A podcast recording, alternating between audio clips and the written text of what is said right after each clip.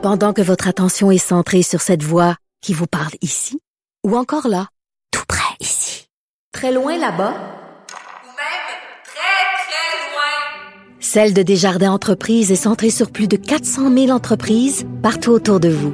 Depuis plus de 120 ans, nos équipes dédiées accompagnent les entrepreneurs d'ici à chaque étape pour qu'ils puissent rester centrés sur ce qui compte, la croissance de leur entreprise. Parce qu'en immobilier, pour être à son affaire, suivez les conseils de nos experts. Via Capital, les courtiers immobiliers qu'on aime référer. Bonne écoute.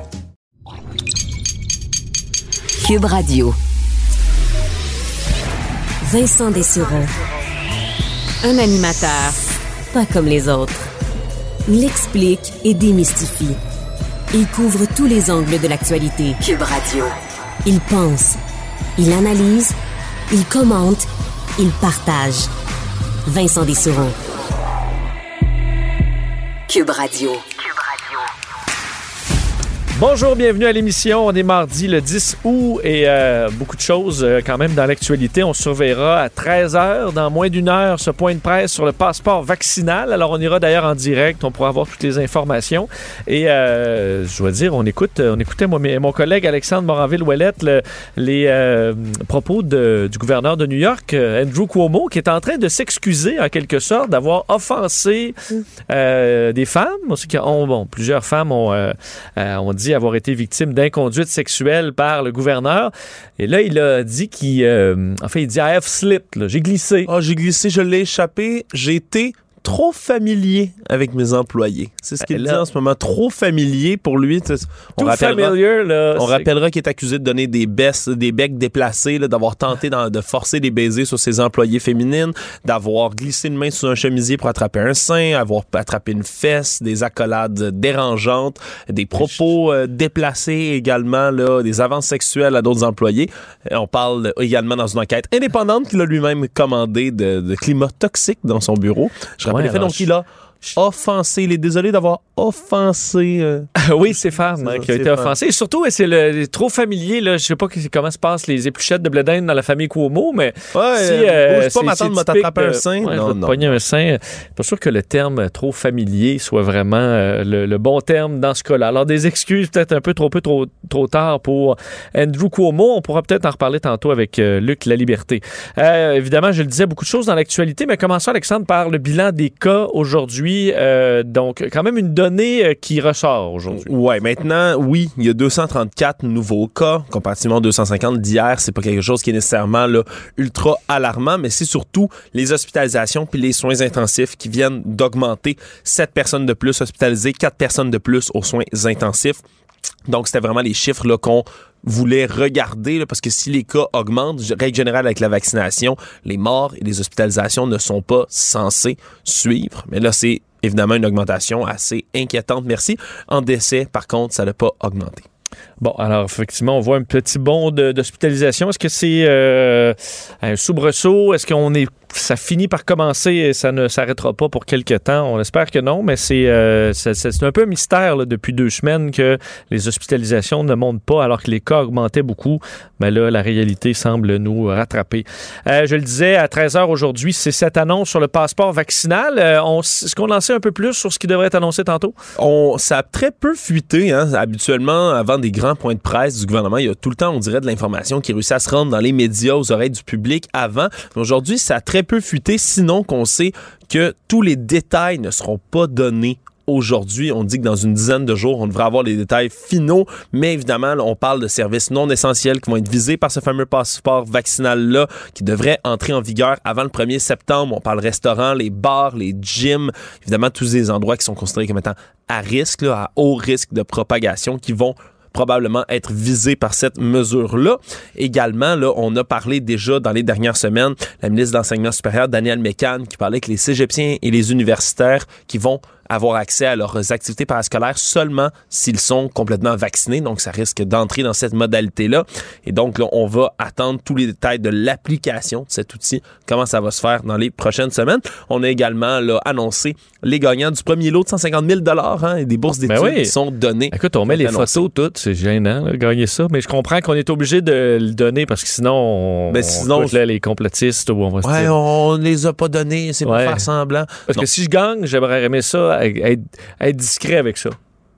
Ouais. Sais, Parce que moi, je prévois gagner le million. Oui, Ça c'est ça, hein, Si tes quelqu'un, écoute, chez Québécois, gagne le million, on est fait. Ben, ça, tu le Tu sais es obligé de le donner une fondation, puis Tu le là, sais toute la grosse affaire. bien. Quoi? Tu gagneras pas le million. Tu vas gagner le voyage dans le jet d'affaires de Bombardier qui va Oui. voler pendant Le 90 truc dont minutes. rien à la foutre. C'est sûr, c'est ça, tu gagnes. Bon. Je vais tellement être heureux quand tu vas gagner. Ben, je, je t'amènerai, là, tu iras Yes. avec tes amis. Euh, donc, euh, oui, et on- donc c'est sorti. le- euh, donc, un premier gagnant de 150 000 c'est le gros prix, là, cette semaine. Oui, c'était le gros prix là, qui était donné. On rappelle, tous les vendredis de ce mois-ci, au mois d'août, on va avoir des tirages donc d'un prix de 150 000 Ça, c'est pour les gens qui sont simple dose. Vous pouvez vous inscrire. Double dose, par contre, va être requise si vous voulez vous inscrire pour le grand tirage d'un million de dollars qui va avoir lieu à la fin du mois. On parle depuis plusieurs semaines de ces violences à Montréal et là, c'est un autre rappeur euh, qui est tué à Montréal en moins d'une semaine. Ouais, c'est le décès là, qui avait été constaté dans l'arrondissement Villeray-Saint-Michel, parc extension, vers 21h45. Là, Durkins Pierre Clermont, 22 ans, qui est mieux connu sous le nom de Jeune Loup, qui est son nom de rappeur qui avait gagné dans les, euh, dans les dernières années une certaine notoriété, se faisait remarquer sur la scène du rap québécois, donc qui est décédé alors qu'il circulait à vélo. Ça semblerait lié à la guerre des gangs de rue qui fait présentement rage, tu le dis, sur le territoire montréalais, mais il n'y a pas de confirmation encore du côté des policiers là-dessus. Euh, lui qui, quand même, a un passé extrêmement trouble. Il y a des allégations de sollicitation envers des mineurs qui pèsent sur lui, des violences sexuelles, conjugales, avec une ancienne relation qui ont circulé beaucoup. Il a été acquitté, là, il sort d'un centre de détention récemment, mais euh, en ce moment, il y a des dossiers en cours sur des dossiers de voie de fait, de menaces de mort, d'agression armée aussi dans un contexte conjugal. Donc, il était bien connu des autorités. Il y avait 31 000 abonnés sur Instagram, donc il s'était fait remarquer jusqu'en France avec une de ses chansons. Mais disons que là, c'est un autre décès là, à 22 ans. Euh, ce jeune homme-là qui meurt donc sous les balles, la violence par arme à feu là, qui est loin semble-t-il, de cesse à Montréal. Les gens dans le secteur d'Hochelaga ont dû faire le saut euh, ce matin, voyant cette nouvelle concernant la station P9, là, tout près de- du stade olympique, euh, comme quoi elle est à risque d'effondrement. Ce matin, Vincent, je me lève parce que j'habite à peu près 32 mètres de la station Ah, P9. c'est ta station. C'est plus. Oui, oui, moi j'habite là à côté de cette station-là. Là. La mar- marcher, ça me prend une minute à peu près me rendre là. Et je suis confortablement installé dans la station. J'attends ma rame de métro. Et qu'est-ce que je lis?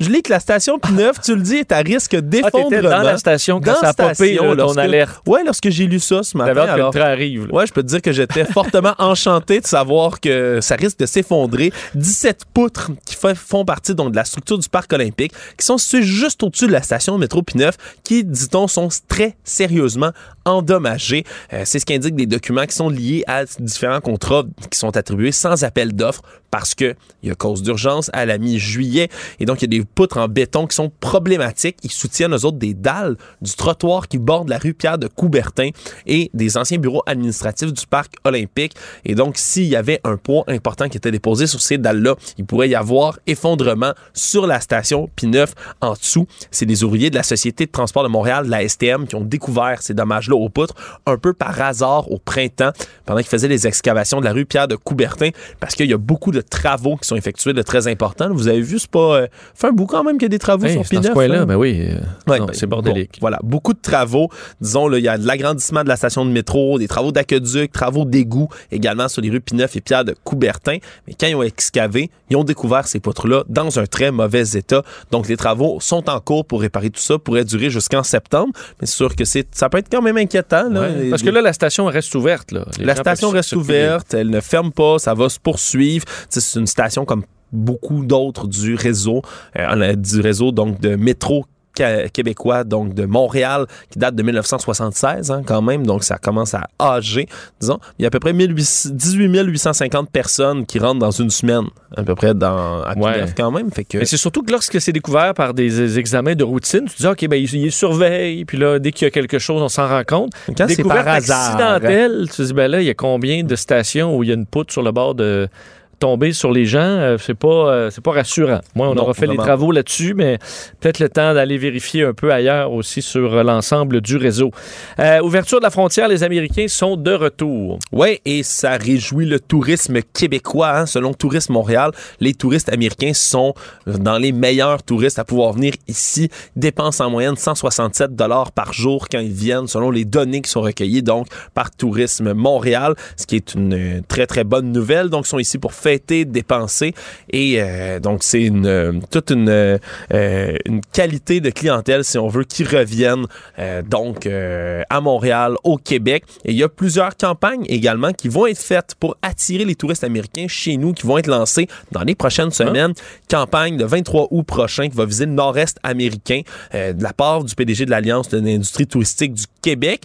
On dit qu'on va viser ce nord-est-là parce que euh, c'est l'endroit où les gens sont le plus vaccinés aux États-Unis, qui ont le plus de double dose, donc qui sont plus susceptibles de pouvoir venir jusqu'ici.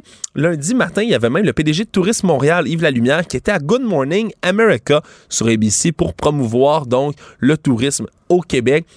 Avoir une campagne également Tourisme Montréal qui va coûter un peu plus, un peu moins de 2 millions de dollars à l'automne prochain pour attirer les Américains. Donc, c'est des touristes qu'on est heureux de recevoir chez nous. On en parlait, Vincent, il y a quelques minutes de Andrew Cuomo, hein, le, le gouverneur de l'État de New York. Eh bien, c'est officiel. Il vient d'annoncer sa démission. Finalement, il y a les appels qui s'étaient multipliés dans les dernières semaines là, pour qu'il parte. Il dit que donc, dans 14 jours, sa démission va devenir effective. Là, même le président Joe Biden avait appelé à ce qu'il démissionne. Ouais, là, la pression. euh, lui, c'est un peu la, la- un peu à la Trump, là, le je m'excuse, je, je- never back down, là, je fais juste foncer, je fais juste foncer. Euh, mais là, à un moment donné, t'as, ça, t'as des limites, là. Et là, ça fonctionnait plus. C'est la gouverneure adjointe qui va lui succéder, alors quitte dans euh, euh, deux semaines maintenant, lui qui est accusé d'harcèlement sexuel par plusieurs de ses ex-collaboratrices. Et il s'est excusé disant qu'il avait glissé, on le disait tantôt, et qu'il avait été trop familier Trop familier. avec certaines euh, collègues. Alors, on comprend que c'est des admissions euh, du bout des lèvres pour le cas de Chris, de pas de Chris, de Andrew Cuomo. Pardonnez-moi le, le lapsus. Et on peut terminer avec Moderna, parce que c'est une nouvelle d'importance quand même. Alors que lorsqu'on est, euh, on, avait besoin de vaccins en vitesse, on s'est rendu compte, ben, au Canada, on n'est pas capable d'en produire. On était dépendant des autres pays. Ça a causé des délais importants au Canada. On veut plus que ça se reproduise. De sorte que Moderna arrive et va s'installer au pays. Oui, ça a été annoncé ce matin par François-Philippe Champagne, le ministre de l'Innovation, des Sciences et du Développement économique ici à Montréal. Cette nouvelle usine que Moderna va implanter au Canada. Même si l'annonce est à Montréal, cependant, ce matin, rien ne garantit pour l'instant que l'usine va être installée ici à Montréal, même si euh, on en parle quand même comme d'une candidate très, très sérieuse. C'est des installations qui vont permettre de produire des vaccins à ARN messager, hein, ceux qui sont, entre autres, utilisés pour leurs vaccins euh, contre la COVID-19. Et donc, en plus de cette usine de production-là, qui, dit-on, fait intéressant, va être priorisée sur les besoins canadiens, hein, advenant qu'on ait besoin de vaccins dans un futur proche, mais également, on va développer un centre de recherche, donc ça va entrer dans le 1,2 milliard de dollars qui était prévu du côté d'Ottawa pour regarnir notre capacité de production de vaccins ici au pays et réduire notre dépendance aux autres États quant aux produits pharmaceutiques qu'on doit importer. Euh, donc, euh, c'est sûr que c'est notre euh, bonne nouvelle pour notre euh, autonomie médicale. Oui, parce qu'on veut plus se faire prendre. D'ailleurs, François-Philippe Champagne sera euh, des nôtres un petit peu plus tard dans l'émission, euh, donc vers 13h45, ministre de l'Innovation, des Sciences et de l'Industrie du Canada, pour euh, parler de cette arrivée de Moderna au pays. En fait, l'installation, quand même, un do- dossier d'importance. Euh, merci, Alexandre. Salut. Euh, tu reviens nous parler tantôt. On s'arrête quelques instants. Pour parler à Vincent Dessureau, studio à commercial cube.radio ou 1-877-827-2346, 187 Cube Radio. On parle beaucoup euh, et on en a parlé beaucoup pendant l'été de pénurie de main-d'œuvre, mais sachez que à travers cette pénurie, il y a des gens qui ont, euh, pour des diverses situations particulières, de la difficulté à trouver, à maintenir des emplois. Et aujourd'hui, euh, le gouvernement annonçait de l'aide dans le secteur de l'affaire en Outaouais, euh, 8,1 millions pour soutenir l'intégration en emploi de près de 10 000 personnes qui se sont, qui sont éloignées du marché du travail. Pour parler de cette annonce, on rejoint tout de suite le, bon, des deux ministres qui participaient parce qu'il était accompagné du, euh, du ministre de la Famille et ministre responsable de la région de l'Outaouais, Mathieu Lacombe. C'est le ministre du Travail, de l'Emploi et de la Solidarité sociale, Jean Boulet, qui est au bout du fil. Monsieur Boulet, bonjour. Oui, bonjour, M. Dessureau, ça va? Ça va bien. et évidemment, on parle de, de pénurie de main-d'œuvre dans à peu près tous les domaines depuis plusieurs semaines, plusieurs mois maintenant. À qui ce programme-là s'adresse? Ben, écoutez, c'est important en contexte de pénurie de main-d'œuvre, oui. On parle souvent de formation, requalification, d'augmentation de la productivité, mais il faut penser à toutes les personnes qui sont plus éloignées du marché de l'emploi. Et c'est euh, ce que j'annonçais ce matin, 8,1 millions de dollars à des ressources externes qui sont spécialisées en employabilité, qui vont accompagner de façon individuelle ces, ces personnes-là qui sont soit des personnes en situation de handicap, issues des Premières Nations, des jeunes, des femmes, des personnes immigrantes, des personnes judiciarisées, des personnes bénéficiaires de l'aide financière de, euh, euh, de dernier niveau. C'est vraiment important. Puis je donne souvent des exemples, là, des, des jeunes mères monoparentales qui sont à la recherche d'un emploi euh, pour concilier avec leurs responsabilités familiales. Souvent, je réfère aux personnes, les personnes trisomiques, les autistes, qui ont des services extraordinaires à rendre à des entreprises, même qui ont un haut niveau de robotisation. C'est des personnes qui sont loyales, qui travaillent bien. Les personnes plus expérimentées, les 60 ans et plus, il faut essayer de se départir des préjugés négatifs qu'on a parfois à l'égard de ces clientèles-là, où ça peut être un jeune qui a eu une expérience de vie malheureuse ou une expérience de travail qui s'est mal terminée. Ils ont besoin d'être accompagnés. Puis au sortir d'une pandémie comme celle qu'on connaît, vous le savez, on a souvent parlé d'exacerbation des, des problématiques de santé mentale, d'anxiété. Il y a des ressources, il y a des organismes en employabilité qui sont là pour vous aider, pour revenir sur le marché de l'emploi et répondre euh, euh, à la pénurie de main-d'œuvre.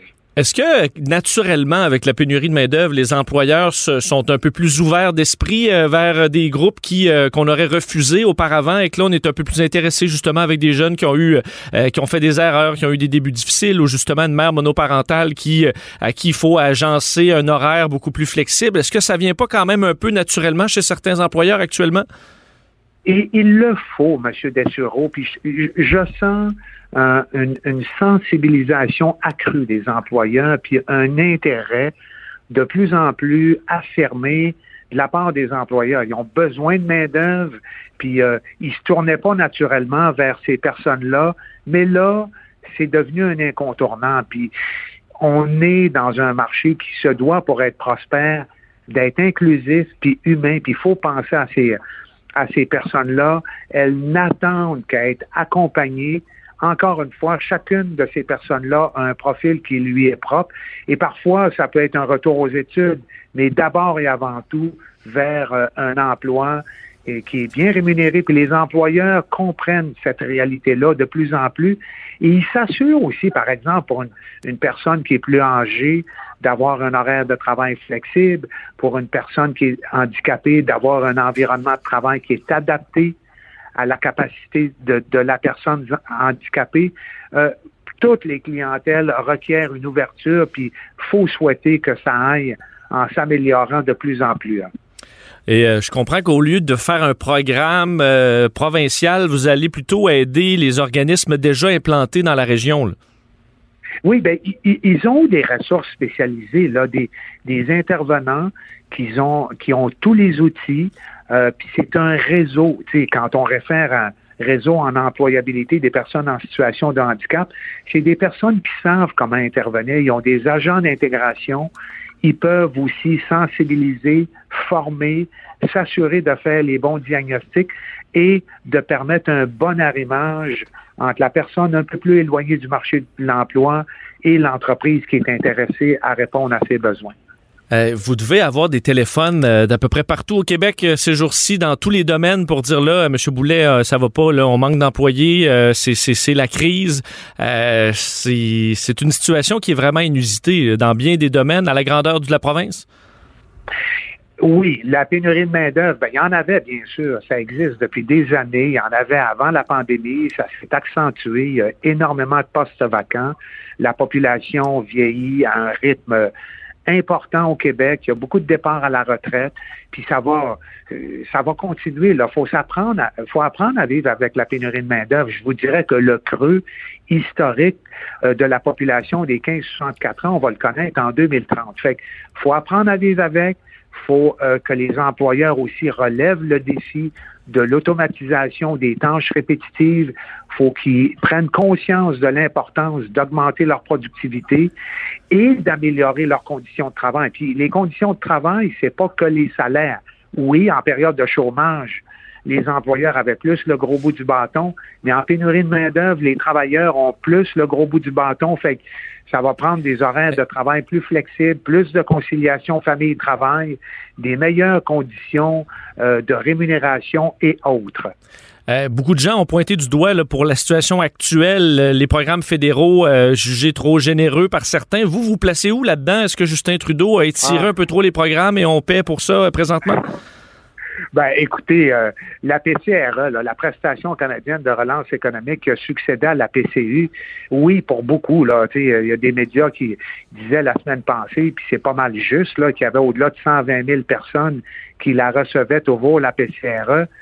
Oui, ça désincite au travail, peu importe euh, la région, euh, que je visite, je rencontre des partenaires du marché de l'emploi, puis on me dit constamment, euh, Jean, la PCRE nous nuit, euh, euh, mais c'est important de refaire le message que c'est une prestation qui avait sa légitimité, là, parce que ça vise à donner un revenu à quelqu'un qui l'a complètement perdu en raison de la pandémie.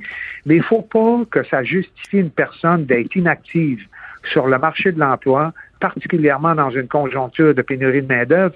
Puis tu peux pas continuer d'être éligible à la PCRE si tu refuses une offre par ailleurs raisonnable d'emploi. Fait que tu peux pas tout avoir.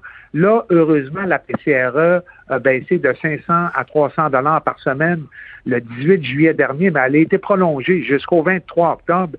C'est certainement pas un incitatif, M. Dessureau. Puis au contraire, vous j'ai parlé à beaucoup de propriétaires de restaurants qui me disaient bon, euh, Jean, ils sont, ils reçoivent la PCRE, ils envoient des CV, mais ils viennent pas aux entrevues ou ils viennent pas. Puis, euh, fait qu'il faut, faut être prudent. faut euh, notamment rappeler que c'est une prestation qui a des bénéfices, mais il faut pas que ça ait les inconvénients de désinciter quelqu'un à revenir en emploi. En terminant, M. Boulet, un mot sur euh, le dossier d'Olimel, dossier très important, plus de 100 000 ports, on sait qu'ils sont euh, présentement entassés, c'est la canicule en plus. les, éleveurs de porcs ont demandé bon, que ça se règle le plus rapidement possible, disant être au point de rupture. L'UPA également, l'Union des producteurs agricoles. Vous, bon, je comprends que les négociations pourraient reprendre demain. Est-ce que vous êtes confiant qu'on pourra en arriver à une entente qui urge? Moi, je demeure constamment confiant. Évidemment, c'est un processus de négociation que je souhaite le plus raisonné possible. C'est la raison pour laquelle j'ai nommé deux conciliateurs d'expérience. Je pense que là, les partis, euh, la balle est dans leur camp. Ils ont tous les outils, elles ont tous les outils pour régler. Puis euh, la responsabilité d'en venir à une entente, mettre fin à la grève, négocier un protocole de retour au travail, ça repose véritablement sur les épaules tant de l'employeur que de la partie syndicale. Puis moi, j'ai exprimé, puis j'ai entendu, puis j'ai communiqué avec toutes les parties concernées par ce conflit-là. Évidemment, les éleveurs de porc, euh, les producteurs agricoles, l'employeur, les familles, puis les travailleurs sont affectés, il faut éviter d'aller vers la voie du gaspillage alimentaire. Et là, il y a encore une opportunité de règlement. Je crois encore que les partis sont dans un entonnoir, puis ça pourrait se faire rapidement. C'est ce qu'on souhaite parce que le temps visiblement presse. Jean Boulet, merci infiniment d'avoir été là. Merci, M. Deschereaux. Plaisir. À bientôt. Au revoir. Bonne journée, Jean Boulet, ministre du Travail, de l'Emploi et de la Solidarité sociale. Pendant que votre attention est centrée sur vos urgences du matin, vos réunions d'affaires du midi, votre retour à la maison ou votre emploi du soir, celle de Desjardins Entreprises est centrée sur plus de 400 000 entreprises à toute heure du jour. Grâce à notre connaissance des secteurs d'activité et à notre accompagnement spécialisé, nous aidons les entrepreneurs à relever chaque défi pour qu'ils puissent rester centrés sur ce qui compte, le développement de leur entreprise. Parce qu'en immobilier, pour être à son affaire, suivez les conseils de nos experts. Via Capital, les courtiers immobiliers qu'on aime référer. Bonne écoute. Pour parler à Vincent Dessureau, studio à commercial cube.radio ou 1-877-827-2346, 187 Cube Radio. C'est l'heure de la chronique juridique avec Nada Boumefta, avocate en droit criminel et protection de la jeunesse. Bonjour Nada. Bonjour Vincent. Bon, on disait protection de la jeunesse, c'est un- malheureusement notre premier sujet parce qu'on voit que dans la du côté de la DPJ, on note une hausse de signalement là, depuis un certain temps et euh, les chiffres en inquiètent plusieurs.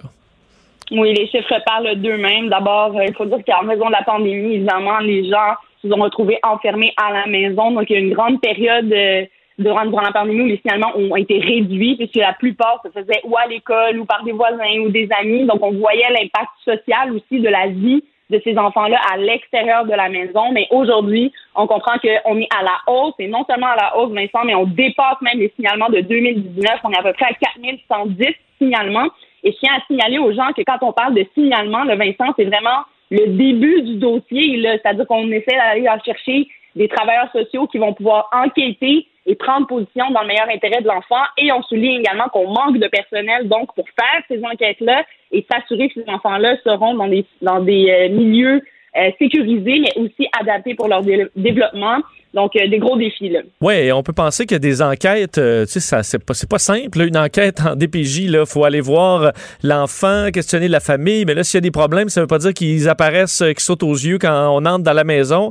Donc, ça prend du temps, chacun de ces cas-là, pour des intervenants. Définitivement. Et la façon dont ça fonctionne, en fait, euh, juridiquement parlant, c'est que lorsqu'il y a un signalement, effectivement, on doit faire une enquête et après, c'est amené devant les tribunaux si on juge qu'il y a compromission dans le développement, la sécurité ou la santé de l'enfant. Et à ce moment-là, on se retrouve à ce qu'on appelle en urgence, lorsque c'est des cas urgents pour la santé et sécurité de l'enfant, par exemple, on va se retrouver devant un juge dans les 24 heures suivant le signalement. Mais ce qu'on comprend en ce moment, c'est qu'on manque de personnel même pour trier qu'est-ce qui est urgent, qu'est-ce qui ne l'est pas, et pour agir et passer cette urgence-là, une fois qu'on se retrouve devant les tribunaux, Vincent, on réalise qu'on manque de ressources, on manque d'intervenants, mais quand on parle de ressources, on parle aussi de psychologues, de médecins spécialisés, de gens qui vont pouvoir intervenir au niveau des comportements des jeunes, parce que certains peuvent avoir, des problèmes de ce type-là, mais aussi des traumas. Et là, je me permets de faire un, un lien avec le Nord également, où cette situation-là est non seulement exacerbée, mais voire même exponentielle. Quand je me trouve à procéder dans des dossiers et que je me vois dans l'obligation, comme avocate qui représente les enfants, de demander à la Cour d'imposer dès la première audience des évaluations psychologiques, ben, c'est parce que les délais sont tellement longs, Vincent, que si j'attends aux prochaines auditions, l'enfant ne verra pas de psychologue avant 6, 7, 8 mois, alors qu'il devrait, en situation d'urgence, pouvoir accès à ces- à- avoir accès à ce type de service-là, par exemple. Alors vraiment, on se retrouve dans des situations assez particulières où les jeunes n'ont pas le soutien ni le filet nécessaire, mais on est même à des problèmes d'évaluation de certaines situations et de prise en, en charge d'enfants. Alors, euh, très, très, très inquiétant, euh, je te dirais, Vincent. Oui, puis la, la machine, on peut pas la pousser beaucoup plus vite parce que les, euh, les- les- les- le personnel va juste quitter davantage. là. Donc, euh, le citron, il est pressé au maximum. Il faut amener des ressources fraîches, ça, ça prend du temps. Exact. Il est pressé au maximum, je te dirais. Le gouvernement tente de- d'aller chercher des gens en donnant des primes, par exemple, d'ajouter des du salaire, de donner plus de vacances, de permettre aux gens euh, de- de- d'ajuster finalement leur équilibre de vie pour leur permettre de bien faire leur travail. Mais malheureusement, on voit que ça ne fonctionne pas. On manque de ressources et souvent, je les vois en LTS qui travaillent tellement fort, Vincent, mais tellement, tellement fort. Et d'ailleurs, j'en profite pour les remercier tous et toutes de leur excellent travail. Mais ils sont à bout et la plupart quittent et on a beaucoup de changements comme avocate quand je suis dans les dossiers que je vois un, un travailleur social changer quasiment à chaque deux, trois mois. Ben, ça nous ramène souvent à la case départ. Les liens de confiance sont brisés. Les parents qui ont déjà eu des contacts avec une TS doivent recommencer à zéro. Et imagine l'enfant dans tout ça, à quel point c'est difficile déjà de comprendre qu'est-ce qui se passe dans sa vie et de créer des liens avec ce système qui, à la base, est là pour le protéger. C'est vraiment euh, une situation assez particulière. J'essaie comme avocate de créer ce lien-là fort et d'aider à avoir un lien de confiance, mais on, on se retrouve aujourd'hui non seulement le citron pressé, là, mais je te dirais qu'il n'y a, plus de jus, là. il n'y a plus rien. Ouais. Il faut vraiment aller chercher d'autres ressources. Et euh, voir comment on peut les maintenir, ces ressources-là surtout. Oui, il faut pas que la, la, colère des gens envers les, euh, les bon, les, les, problèmes qu'il y a eu du côté de la DPJ soit tournée vers euh, les, les travailleurs non. sociaux qui font euh, bon, un travail exceptionnel, je suppose, dans, dans la quasi-totalité des cas, là, et qui font tout ce qu'ils tout ce qu'ils tout ce qu'ils peuvent. Donc, euh, c'est ça. C'est difficile. Et quand en plus tu te sens pas valorisé parce que tu te dis Ah, oh, la DPJ, on sait bien, c'est ça doit être très, très difficile. Donc, ouais, on salue ceux ouais. qui, qui travaillent là-dedans au quotidien. Ça doit pas être toujours facile. Vraiment. Ce n'est pas facile, mais encore un autre exemple. Excuse-moi, Vincent, j'ai coupé là-dessus, mais encore un autre exemple de lien de confiance qu'on doit bâtir et reconstruire avec la DPJ, mais aussi du travail de fond et d'accès à des ressources de leur côté là, dont on a besoin. Euh, bon, la violence à Montréal, on en a parlé beaucoup dans les dernières semaines. Malheureusement, ça se poursuit. Et là, c'est un deuxième rappeur euh, qui est tué à Montréal en moins d'une semaine. Un jeune rappeur qui était euh, ben, un peu connu là, dans le milieu du rap, on comprend, et qui est la nouvelle victime de cette vague de violence. Oui, exactement. On comprend qu'il était à vélo dans ce secteur-là, allait simplement, euh, vraisemblablement rejoindre sa copine. Maintenant, est-ce qu'on peut tirer des liens avec les gangs de rue et conclure qu'il a été tiré, qu'il était victime, ciblé? On ne sait pas à ce stade-ci. Ce sont des questions qui seront posées, mais clairement, on le soulève dans différentes euh, enquêtes et même des spécialistes dans le domaine, d'anciens policiers ont souligné le fait qu'effectivement, il y a une effervescence au niveau des gangs de rue. On a même la difficulté maintenant à les cibler parce qu'on a l'impression qu'il y a d'autres groupes mini-groupes qui sont créés. Et là, on questionne euh, l'implication finalement de ce jeune rappeur-là qui était très connu, qui a beaucoup d'abonnés et dont les chansons euh, étaient en vogue. Donc, on voit aussi, le lien que j'aimerais faire là, c'est l'influence envers d'autres jeunes aussi que cela peut avoir. Mais on revient en charge en mentionnant euh, aujourd'hui, après le, le quoi, on est rendu au quatrième coup de feu en six jours. on mentionne que des patrouilles mixtes seront mises en place, qu'une patrouille spécifique une équipe spécifique pour les armes à feu est en train de se mettre en place. Mais voyons qu'est-ce que ça va donner. Et je tiens à souligner que pour ce qui est de l'idée de la patrouille, la patrouille mixte, on essaye en faisant ça d'aller chercher quoi, Vincent? Un contact avec le public, un contact avec les gens pour avoir accès à des renseignements. Donc, on revient encore une fois à la base du lien de confiance entre les policiers et le grand public. Au lieu d'avoir des témoignages au moment où les coups de balle se donnent, on essaie d'aller chercher l'information avant et je tiens à mentionner, on en a parlé hier, il y a des enquêtes qui sont faites en ce moment, qui sont probablement déjà démarrées avec de la filature et peut-être des agents d'infiltration et des gens qui sont sous écoute. Donc ça, j'y crois, je suis convaincue que la police est là-dessus, il doit y travailler. Et donc, euh, à la recherche là, de la source même, mais encore une fois, là, ça devient beaucoup trop et c'est en lien avec notre autre sujet, d'autres coups de feu qui ont été portés même dans plein jour à 13 heures de l'après-midi euh, au coin à Montréal, euh, du boulevard, euh, le nom m'échappe, mais c'est c'est 82e avenue. Voilà, ouais. Exact. Merci beaucoup, Vincent. Donc, un autre événement de coup de feu. Et comme le mentionne la police, donc oui, ils peuvent retracer les jeunes qui ont accès à des armes, mais la source même de où proviennent ces armes-là, comment ils peuvent y avoir accès aussi facilement, ça reste le plus grand défi des policiers, à mon avis, c'est de remonter dans la chaîne et essayer de la briser. À ce stade-ci, la violence est accrue, elle est dans nos rues et même des citoyens sont là depuis des années, en ont jamais vu autant. Alors, euh, voyons quelles sont les actions concrètes qui peuvent être posées. Et si la solution, ce sont les patrouilles mixtes, ben, les mettre en place rapidement, mais en ayant en tête de créer des liens plus forts et euh, renforcer là, ce respect mutuel entre la police et les gens, mais que les gens comprennent qu'ils sont là aussi pour être protégés par ceux-ci. Dossier très varié aujourd'hui parce qu'on passe euh, de ces coups de feu euh, à euh, la question de la preuve vaccinale. Une personne qui voulait obtenir une preuve de vaccination qui a tenté de soudoyer un employé d'une clinique à Montréal en lui offrant 500 dollars. Oui, alors on se retrouve dans une situation où cet individu-là aurait même tenté à plusieurs reprises dans plusieurs sites vaccinaux de demander aux gens qui vaccinaient sans être vaccinés, donc on comprend bien, de recevoir son papier officiel comme quoi il a reçu sa, sa vaccination et était prêt même à donner de l'argent, donc un pot de vin euh, aux professionnels de la santé. Et ce que j'aimerais rappeler ici, c'est que ces professionnels de la santé sont tenus déontologiquement et suivis par des autres professionnels qui protègent le grand public. Donc, donc, donc dans cette optique-là, d'éviter évidemment qu'il y ait des gens non vaccinés qui prétendent l'être et donc deviendraient peut-être potentiellement un risque euh, de transmission du COVID et dans les circonstances qu'on connaît, un danger, ben, les gens rappellent que la responsabilité est à celui qui vaccine. Et donc, ça pourrait faire face à des euh, radiations littéralement. En fait, ils, ils venaient accepter ce pot de vin-là, ah mais on s'entend maintenant que lorsque c'est fait, ça se fait à la va-vite et comment euh, déceler ces personnes-là, euh, ce sera à suivre. Mais euh, clairement, le gouvernement et les, les, centres de vaccination pardon, ont l'œil grand ouvert là-dessus. Et je tiens à mentionner que ça peut mener aussi à des accusations criminelles du côté des gens qui le demandent. Alors ici, on parle plus d'une tentative de fraude puisqu'il n'a pas réussi à mener à bien. La personne n'a pas accepté nécessairement le pot de vin en échange du document. Mais une fois que ce document-là aussi, ça s'appelle un faux document et il s'agit d'une accusation qui existe au sens du code criminel et qui pourrait mener évidemment donc à des accusations et euh, des conséquences euh, donc de sentence. Mais évidemment, et aussi quand on se retrouve avec des faux papiers comme ça ou des antécédents de genre-là, de ce genre-là, pardon, dans ces euh, dans ces traces de vie, là, euh, je tiens à mentionner que ça peut avoir un impact sur toute votre vie, dont entre autres des demandes de crédit, des achats de choses, tout ce qui est en lien maintenant avec les papiers ou les choses comme ça, mais votre crédibilité va se voir complètement brimée euh, devant tout le monde, évidemment, parce que vous allez pousser la note jusqu'à avoir des faux papiers comme ça. Y a déjà eu des dossiers, pour donner un exemple aux gens, de fausses prescriptions, par exemple, de, faux euh, documents comme ça pour avoir accès au niveau du système de santé à des choses, alors que ça ne provient pas d'un professionnel c'est criminel et vous pouvez faire face euh, aux tribunaux en ce sens-là. Donc, faites attention et évidemment, je, me permets d'inviter tous nos professionnels à rester prudents et à donner le papier à ceux et celles qui seront bel et bien vaccinés. On comprend que c'était en vue euh, de l'apparition du passeport vaccinal pour qu'ils puissent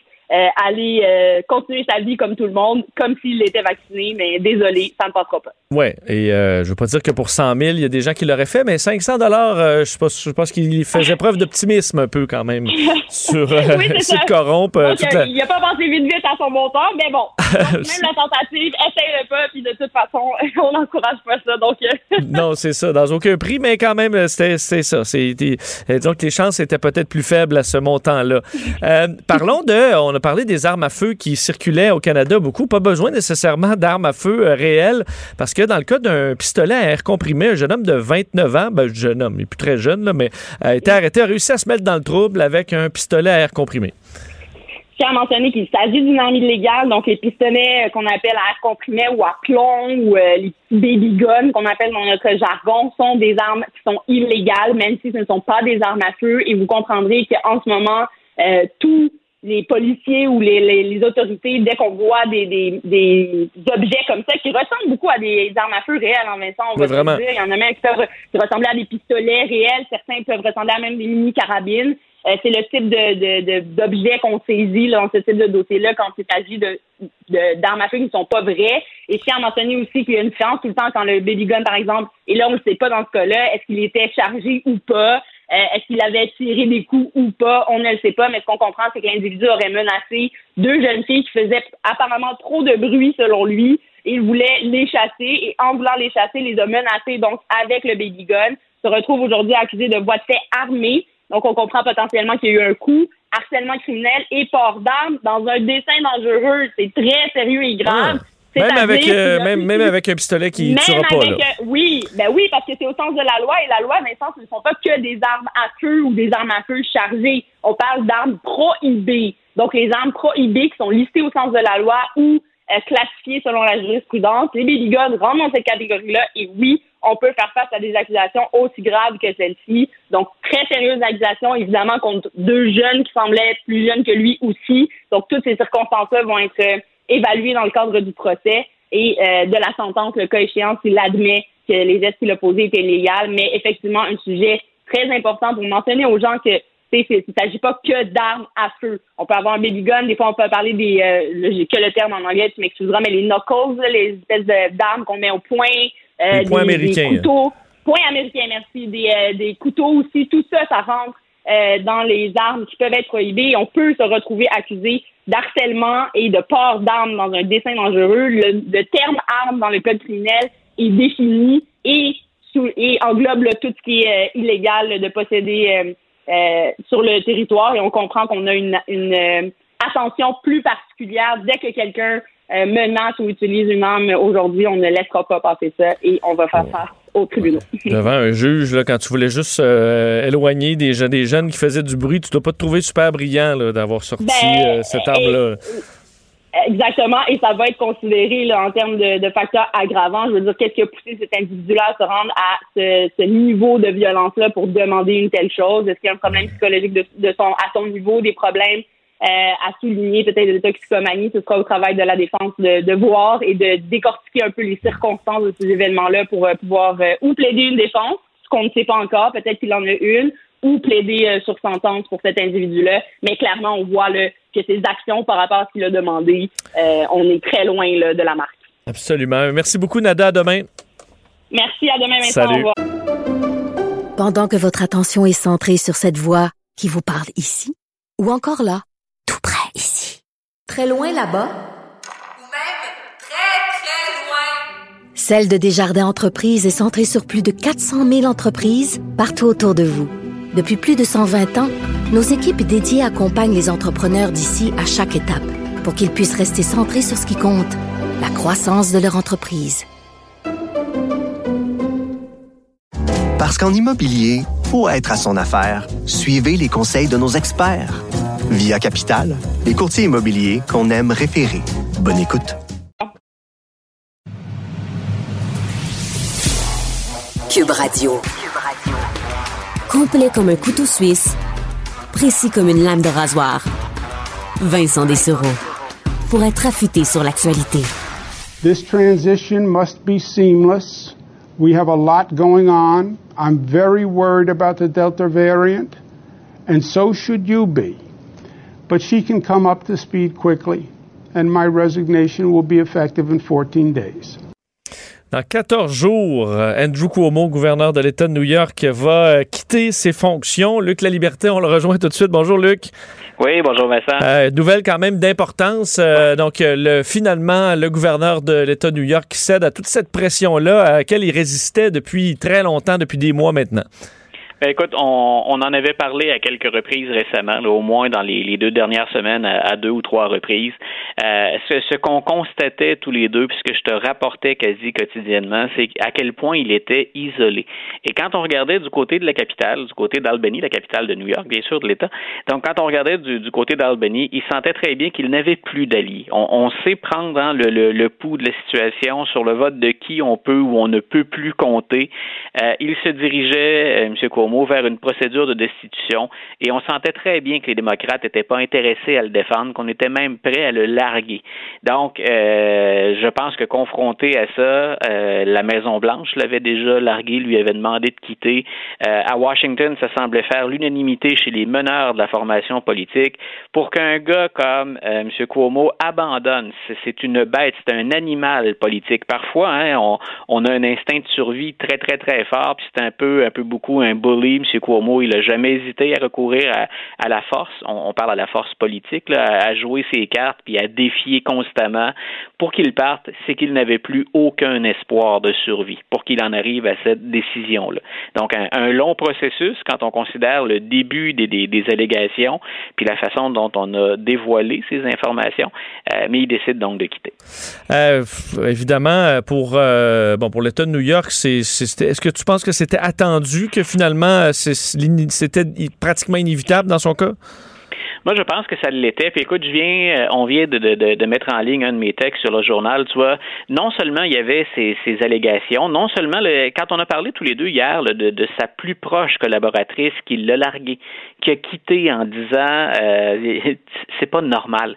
Euh, quand tu as quelqu'un d'aussi fidèle, d'aussi loyal qui quitte le navire, ça, ça, ça veut dire beaucoup de choses. Et ce matin, dans les pages du New Yorker, euh, Ronan Farrow, dont on a déjà entendu beaucoup parler, là, qui, qui, qui a du, du, journalisme assez euh, impressionnant et des infos souvent privilégiées, euh, il rapportait, lui, il ajoutait aux allégations là, à caractère sexuel, il ajoutait à ça la corruption. Euh, moi, j'ai déjà dit, Cuomo à New York, c'est pas pour rien qu'il se qu'il s'est jamais lancé pour une campagne présidentielle. Son placard était très très bien, très très très bien garni de toutes sortes de dossiers qu'on n'avait pas intérêt à divulguer sur la place publique. Et ce que Farrow dévoilait ce matin, c'est énorme. Il dit, Andrew Cuomo a déjà appelé à la Maison Blanche pour se plaindre à l'époque en 2014 euh, du gouverneur du procureur du district sud de Manhattan qui est Preet Bharara que les, auditeurs parmi nous les plus férus de politique euh, entendent souvent sur différents réseaux dont CNN et pourquoi se plaignait-il de M. Bharara? Parce que Bharara lui euh, luttait contre la corruption à l'État de New York et beaucoup d'informations dont eux des informations qui émanaient d'une commission mise sur pied par Cuomo lui-même. Plusieurs allégations ou autour de la corruption menaient à Andrew Cuomo directement. Et Cuomo a tenté de demander au président d'intervenir pour freiner un procureur fédéral.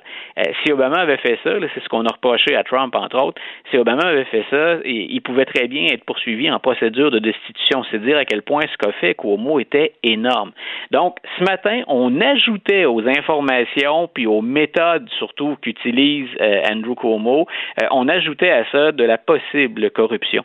Donc, écoute, les, les, bombes n'en finissaient plus de, de, de, tomber autour de, autour de Cuomo, puis il paie un peu beaucoup pour son style. Euh, probablement, hein, je l'ai dit, qu'il faut être un peu brutal en politique. Si on ne l'est pas ouvertement devant les caméras, on sait très bien que ça joue dur quand les portes sont fermées, mais en même temps, on se crée beaucoup d'ennemis qui se priveront pas de se partager les restes hein, du gouvernement de, de, de, Cuomo, euh, mais il, paie aussi pour ça. Il y a un jeu politique qui est clair, mais ce qui le fait, ce qu'on ce qu'on a dénoncé, c'est quelque chose de très, très, très grave. Oui, c'est la, la, limite aussi de juste dire je fonce puis euh, je, je, recule jamais. C'est sûr que même s'il écoute, il, il pouvait plus s'en sortir, même s'il avait joué ses cartes avec plus de finesse, là, mais euh, ça a ses limites. là si on fait jeu, si on fait jeu égal quand on traite l'information, ce qu'on reproche souvent à Donald Trump, Cuomo a fait exactement la même chose. C'est-à-dire, je nie tout en bloc, euh, puis je continue de foncer. Je me fous des coups, puis je continue à me tenir debout, puis à avancer en dépit de ce qui tombe. Euh, il y avait plus de différence là, au moment où on, on, approchait de la fin de la crise. Il y avait plus de différence entre ce qu'on reproche à Donald Trump en affaires puis dans ses relations avec les femmes de ce qu'on reprochait à Andrew Cuomo. D'ailleurs, je ne sais pas si tu as euh, eu le temps, parce que tu étais en onde, d'écouter des extraits de sa, conférence de presse, là, euh, mais il, ne prend aucun blâme. Là ben, je veux dire, Luc, on regardait ça du coin de l'œil, moi et Alexandre. Euh, ce qu'il a admis, c'est avoir été trop familier. Là. Mais j'ai dit, je ne sais pas de quoi. Grosso modo, il a dit Moi, je quitte pour deux raisons. Il y a un fossé de génération. J'ai pas compris qu'un gars de mon âge ou un gars de ma génération peut pas approcher les femmes comme je le faisais. J'ai été insouciant, inconscient. Puis, il y a des attaques politiques. Euh, ça va beaucoup plus loin que ça, ce qu'on lui a reproché. Si, on veut une. Probablement qu'il protège ses arrières aussi parce qu'il peut toujours finir devant les tribunaux. Ça, il y a peut-être une stratégie euh, juridique, mm. judiciaire derrière ça. Euh, mais si on quitte dans le contexte actuel, il ne prend aucune part du blâme. Sinon, ben, je suis plus vieux que les gens qui travaillent avec moi puis qui sont des, des, des femmes. Puis bien sûr, c'est mes adversaires qui veulent ma peau. Oui, parce que tout trop familier, là. J'aimerais pas voir les, les, épluchettes de blé chez la famille Cuomo, parce que tu dis, voyons, c'est trop familier, c'est-tu d'être déplacé, euh, grossier? Prendre, le, euh, prendre le sein, sein? d'une femme en discutant avec elle en public, si, si ça, c'est être trop familier, écoute, effectivement. Il y a un problème. Euh, on ne fait pas les mêmes parties de hmm. famille. Bon, euh, parlons de Joe Biden et euh, des milliards qui continuent de pleuvoir aux États-Unis et là qui vont encore euh, être sujet de débat au Sénat. Ben voilà, écoute, nouvelle importante pour Biden aujourd'hui, c'est fait. Donc, le fameux plan d'infrastructure, il est passé. On s'en doutait après qu'on ait réussi à éliminer le filibuster ou l'obstruction systématique. Maintenant, il y a un autre plan encore plus audacieux que celui-là, qui est porté entre autres par Bernie Sanders, qui travaille de plus en plus main dans la main, mine de rien, avec Chuck Schumer et avec Joe Biden.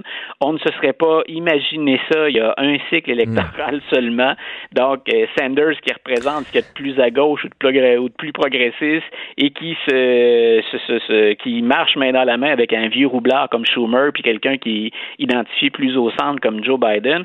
Donc, on, ce qu'on essaie de, de, faire actuellement, donc, c'est de passer euh, un plan de financement de programmes sociaux entre autres et euh, étendre. Et moi, je pense que ça fait longtemps que c'est dû euh, aux États-Unis. Là, je me permets une petite touche personnelle, mais on, a abandonné bien des gens avec ce, ce système-là, avec l'absence dans certains cas de filet social.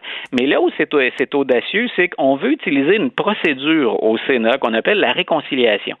Euh, dans certains, dans certains, sur certains projets de loi qui ne sont pas nécessairement liés ensemble, il y a parfois une disposition du projet qui complète ou qui améliore un projet précédent. Ça a l'air très technique et c'est complexe, mais grosso modo, c'est qu'on profiterait du vote de 50% plus 1 qu'on vient d'obtenir pour faire passer par cette procédure de réconciliation l'autre plan beaucoup plus ambitieux.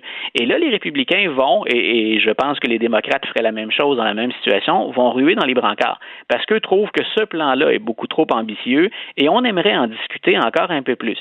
Euh, ils ont le loisir, les démocrates, c'est un choix qui va être euh, difficile à faire parce que ça a des, ça a des retombées potentielles. Ils ont le choix d'utiliser la procédure de réconciliation et Biden entre quelque part dans l'histoire comme le président le plus ambitieux dans ses programmes des 50-60 dernières années. Donc, c'est pas rien. Mais bien sûr, s'il fait ça, ça veut dire qu'il va à l'encontre, un, de la parole donnée qu'il allait travailler de manière bipartisane, et ça veut dire qu'on se met, tu me diras, ça change quoi, c'est déjà une guerre ouverte, mais là, il ne peut absolument plus compter sur la, collaboration des républicains à partir de ce moment-là. Donc, euh, tu peux être certain qu'à la Maison-Blanche actuellement, puis dans les corridors au Sénat, ça discute très fort, ça fait rail ferme, et que Biden devrait être prêt à assumer les, les, les retombées du geste qu'on va probablement poser. Mais donc, si nos auditeurs s'intéressent à ça, surveillez autant que le montant, surveiller euh, la procédure dite de réconciliation. Va-t-on profiter d'une technicalité pour passer le plus gros morceau du gâteau, mais celui qui risque d'être le plus controversé? Euh, juste un mot, parce qu'on parlait de, tu parlais de Bernie Sanders qui, qui collabore, comme qui travaille. Est-ce qu'il a compris que euh, dans, tant qu'à ne pas se faire élire ou être le candidat démocrate, ben, il valait mieux travailler avec Joe Biden, travailler avec les démocrates plutôt que pour faire avancer le plus possible ces dossiers plutôt que euh, de crier, euh, d'entrer en conflit avec le parti?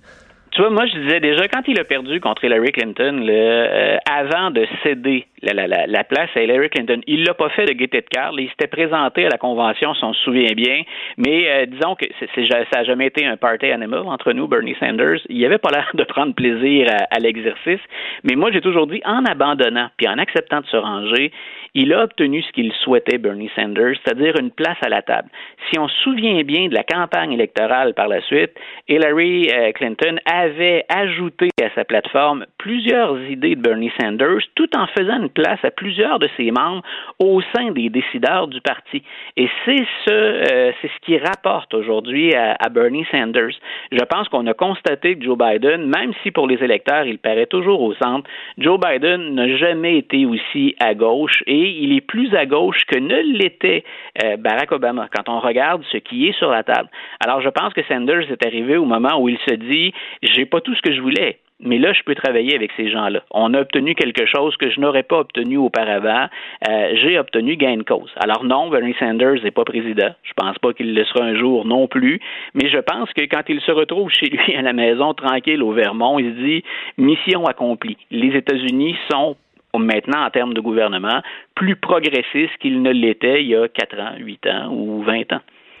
Très intéressant. On va suivre les euh, justement cette épopée ou cette télésérie, si on peut dire ce qui se passe aux États-Unis. Merci beaucoup, Luc. On se reparle demain. Parfait, grand plaisir. Bonne fin de journée. Bonne fin de journée. Pour parler à Vincent Dessureau, studio à commercial cube.radio ou 1 877 827 2346 187 cube radio. Restez avec nous puisque dans les prochaines minutes, ce sera euh, le point de presse euh, de Christian Dubé, le ministre de la Santé, où on va donner tous les détails. Mais pas tous les détails parce qu'on s'attend, et Alexandre nous le disait tantôt, on en saura plus dans une dizaine de jours sur euh, ce qui est bon, le, fin mot là, du passeport vaccinal et son arrivée au Québec. On saura les premiers détails dans les prochaines minutes alors que ça va impliquer et comment va fonctionner. Christian Dubé qui va faire le point dans les prochaines minutes. Et bon, on sait dans le monde entre de la restauration, euh, des commerces. On veut, euh, on semble pas être contre le passeport vaccinal. Ce qu'on souhaite surtout, c'est que ce soit simple. Alors, simple, facile d'utilisation, euh, parce qu'on sait que la mécanique, ça peut être compliqué. Déjà qu'on a mis beaucoup de pression sur les restaurateurs pour, à certains moments, filtrer les adresses et compagnie. le port du masque, ben, ça va prendre pour le passeport vaccinal un outil qui soit simple et efficace. D'ailleurs, sur la COVID, un mot sur les États-Unis. On sait que je surveille euh, je vous en parle depuis quelques semaines, les chiffres là-bas, surtout dans le sud du pays, où euh, la montée de la COVID, particulièrement avec le variant Delta, est très inquiétante. Mais je surveille à tous les jours les chiffres des autorités du ministère de la Santé américain qui euh, donnent les chiffres partiels parce que c'est quand même pas super qu'aux États-Unis, un pays aussi développé, soit incapable de donner des statistiques claires sur euh, qui est malade, est-ce que c'est des gens vaccinés ou pas vaccinés. Ben, en Floride, c'est 3060 personnes maintenant hospitalisées aux soins intensifs. 3060 lits occupés. On est à autour d'une vingtaine là, au Québec pour la moitié de la population. 3060 personnes hospitalisées, pas euh, hospitalisées, là, aux soins intensifs. Sinon, c'est plus euh, fait presque de presque 15 000. Alors voilà, Christian Dubé s'installe. On se déplace au euh, point de presse pour les détails sur le passeport vaccinal. santé publique, Dr Yves Jalbert, ainsi que de la conseillère stratégique à la campagne de la vaccination contre la COVID-19 au Québec, Mme Caroline Roy. Sans plus tarder, M. Dubé, la parole est à vous. Alors, euh, merci beaucoup, euh, Rebecca, et euh, bonjour à tous. Euh, J'espère que tout le monde passe un très bel été. Euh, en cette période de, de vacances, euh, je suis accompagné euh, de, deux personnes que Rebecca vient de présenter. J'apprécie beaucoup, euh, entre autres, euh, euh, Madame Roy, Caroline, de, de vous rendre disponible aujourd'hui dans l'équipe de Daniel, mais aussi le docteur Jalbert, peut-être que vous connaissez moins, mais qui est dans l'équipe du docteur Arruda. Merci à vous deux d'être là aujourd'hui en cette période de vacances. Alors, je vais commencer sur la situation épidémiologique. Euh, je me doute que les Québécois ne sont peut-être pas excités d'entendre parler de COVID en, en plein milieu du mois d'août, euh, mais malheureusement, le, le virus, lui, il prend pas de vacances. Et euh, on doit se préparer pour, euh, pour la rentrée. Puis quand je pense à rentrée, je pense à rentrée scolaire, mais je pense aussi à la rentrée des vacances pour tout le monde, le retour au bureau. Alors on le voit aujourd'hui et dans les derniers jours euh, avec la hausse des cas, euh, mais aussi malheureusement, particulièrement aujourd'hui avec la hausse des hospitalisations. Euh, je pense qu'il faut vraiment être euh, euh, très, très proche et suivre la situation de proche. Puis je vais revenir un petit peu sur quelques éléments. Euh, D'ailleurs, je dirais qu'aujourd'hui, étant donné la situation, va marquer le début du retour des points de presse à chaque semaine. Euh, je dirais tant pis pour vous, mais je pense qu'il est important de, de faire cette mise au point-là euh, de façon hebdomadaire maintenant.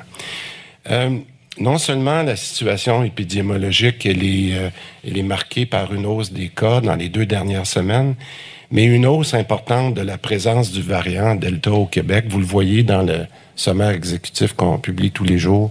Euh, D'ailleurs, le docteur Jalbert là, pourra vous donner des explications si vous avez des questions sur la présence du variant.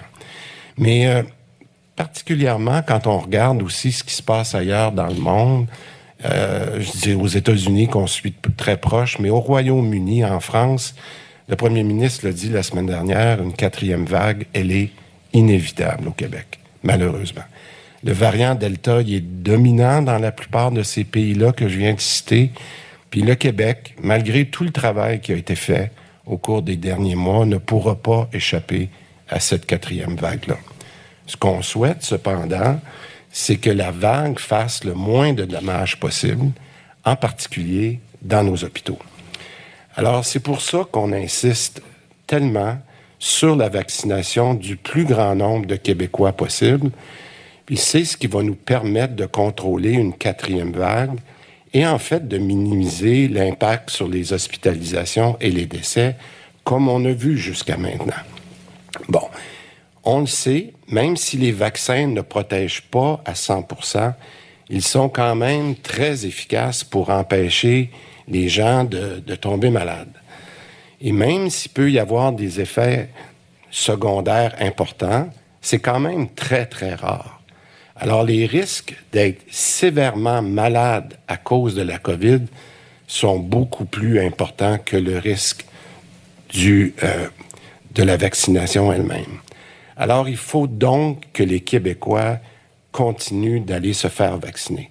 D'ailleurs, je veux absolument souligner que parmi les Québécois éligibles à la vaccination en date d'aujourd'hui, 84% ont reçu une première dose et c'est quand même important, 70% en date d'aujourd'hui ont reçu une deuxième dose. Alors, quelques chiffres.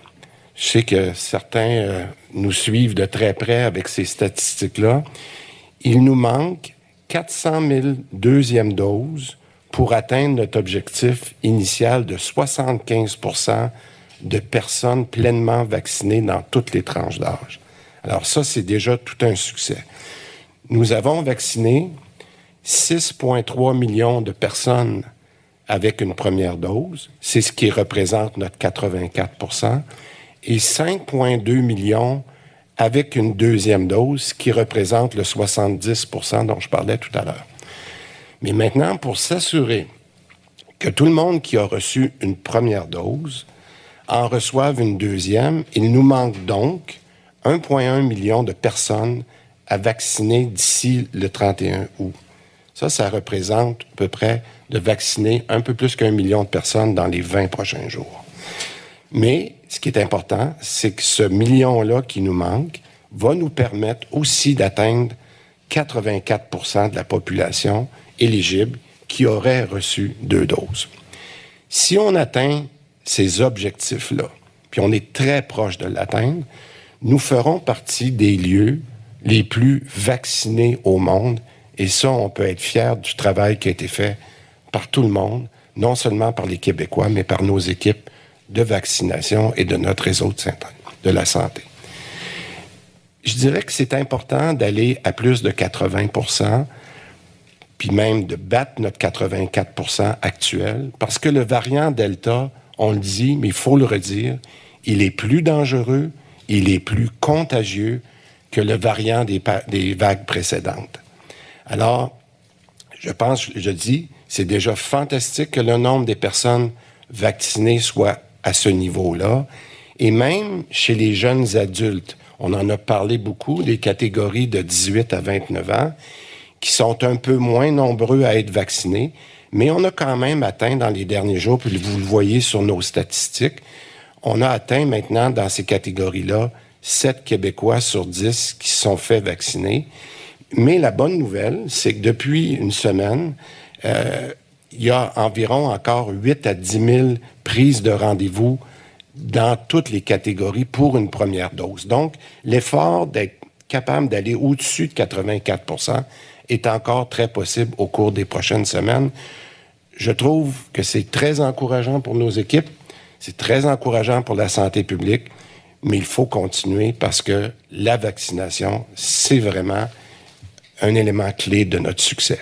Bon, maintenant, vous voulez entendre parler du passeport vaccinal. Euh, voici où on est rendu. Même si on se dirige vers un taux de vaccination les plus élevés dans le monde, comme j'ai expliqué, ça laisse quand même beaucoup de monde qui est non vacciné au Québec. Puis pour qu'on ne soit pas obligé de reconfiner, puis on l'a vu, là, ça fait trois vagues qu'on reconfine. Si on ne veut pas être obligé et de fermer des activités ou des commerces, le meilleur moyen, c'est encore la vaccination. Mais aussi, pour éviter le reconfinement, on va utiliser le passeport vaccinal. Et rappelez-vous, j'étais ici il y a quelques semaines, on avait dit qu'on appliquerait le passeport vaccinal au 1er septembre seulement si la situation se détériorait. Ça, c'est l'entente qu'on avait avec les Québécois. Étant donné l'augmentation des récentes des cas, dont j'ai parlé tout à l'heure, l'augmentation du variant, l'automne qui s'en vient avec la rentrée au travail et à l'école, et la prévalence attendue du variant Delta, les conditions sont réunies pour déployer le passeport vaccinal, comme l'a annoncé le premier ministre la semaine dernière. Le passeport vaccinal sera implanté. Maintenant, nous voulons aussi faire les choses graduellement. Graduellement, en profitant pleinement des prochaines semaines, avant la rentrée, pour qu'on soit bien préparé pour une mise en place du passeport qui soit faite de façon organisée et cohérente.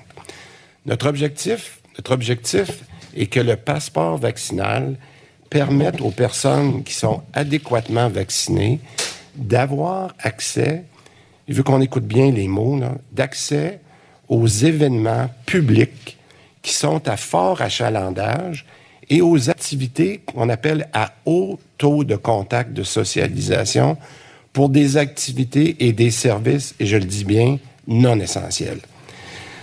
À noter que pour le moment, le passeport vaccinal ne s'appliquera pas au commerce de détail.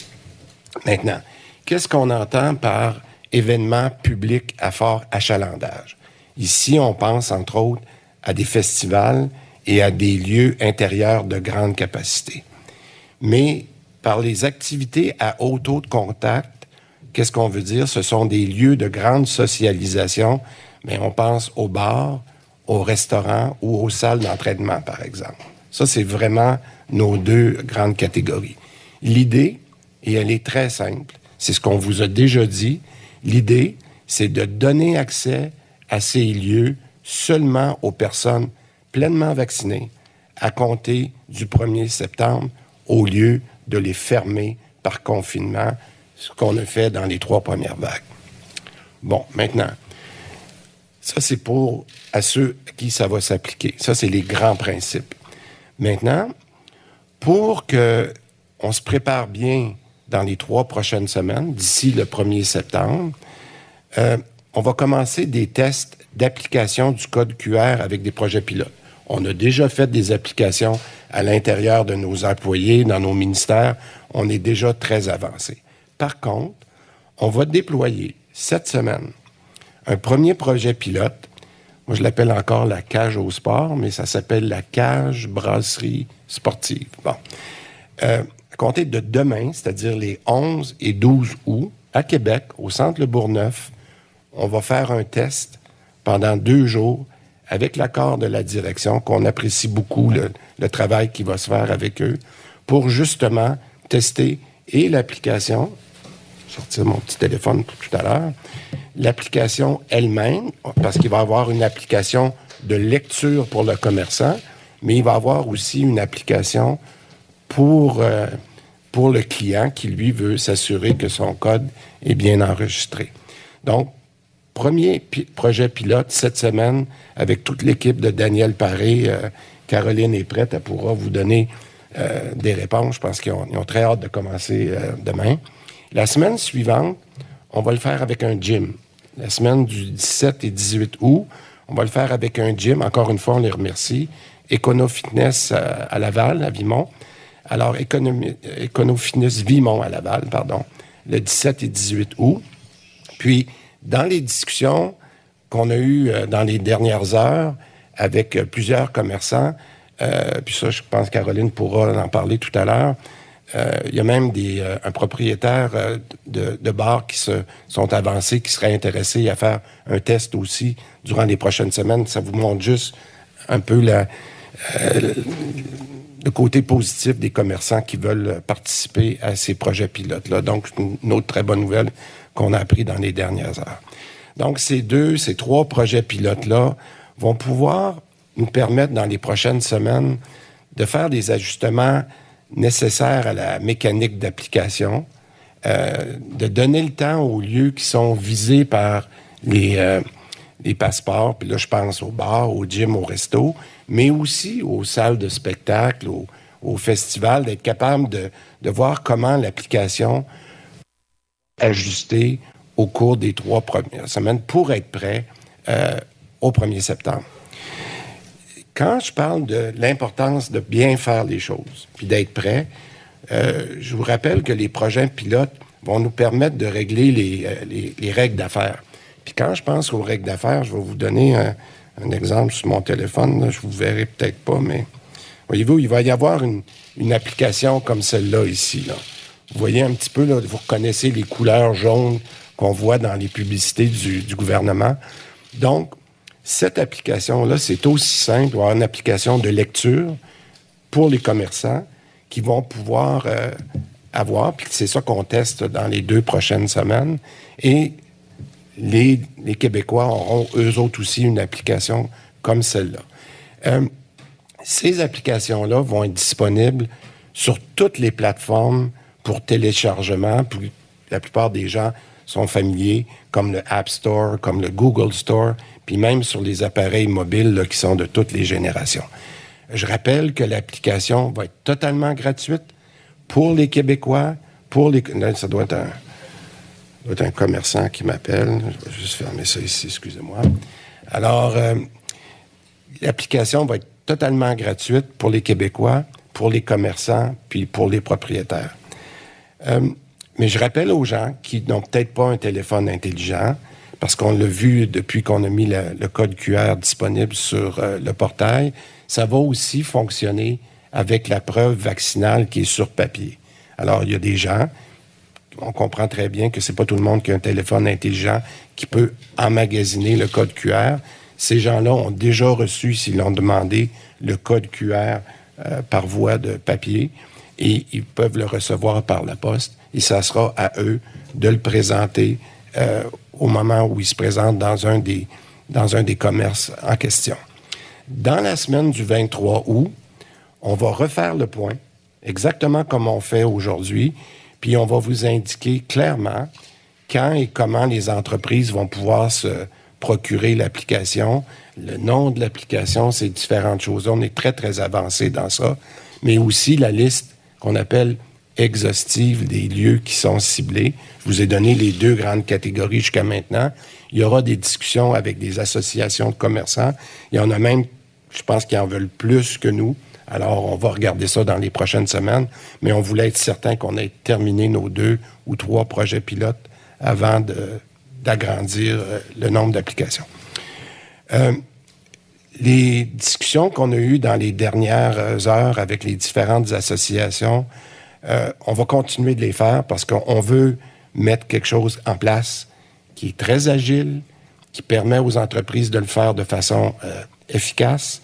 Et euh, d'ailleurs, je pense que pour les lieux qui seront visés, il y a un accompagnement qui vient de nos équipes du ministère qui ont fait à date un travail fantastique pour se préparer pour ça. Puis je le rappelle, hein, le, on parle d'un passeport vaccinal ou d'une preuve vaccinale depuis le mois d'avril. Euh, on a, euh, je vous dirais qu'on est excessivement content de la façon dont les gens ont réagi à la vaccination, mais aussi très heureux comment ils ont réagi au passeport vaccinal, à la preuve QR. Laissez-moi vous donner une statistique.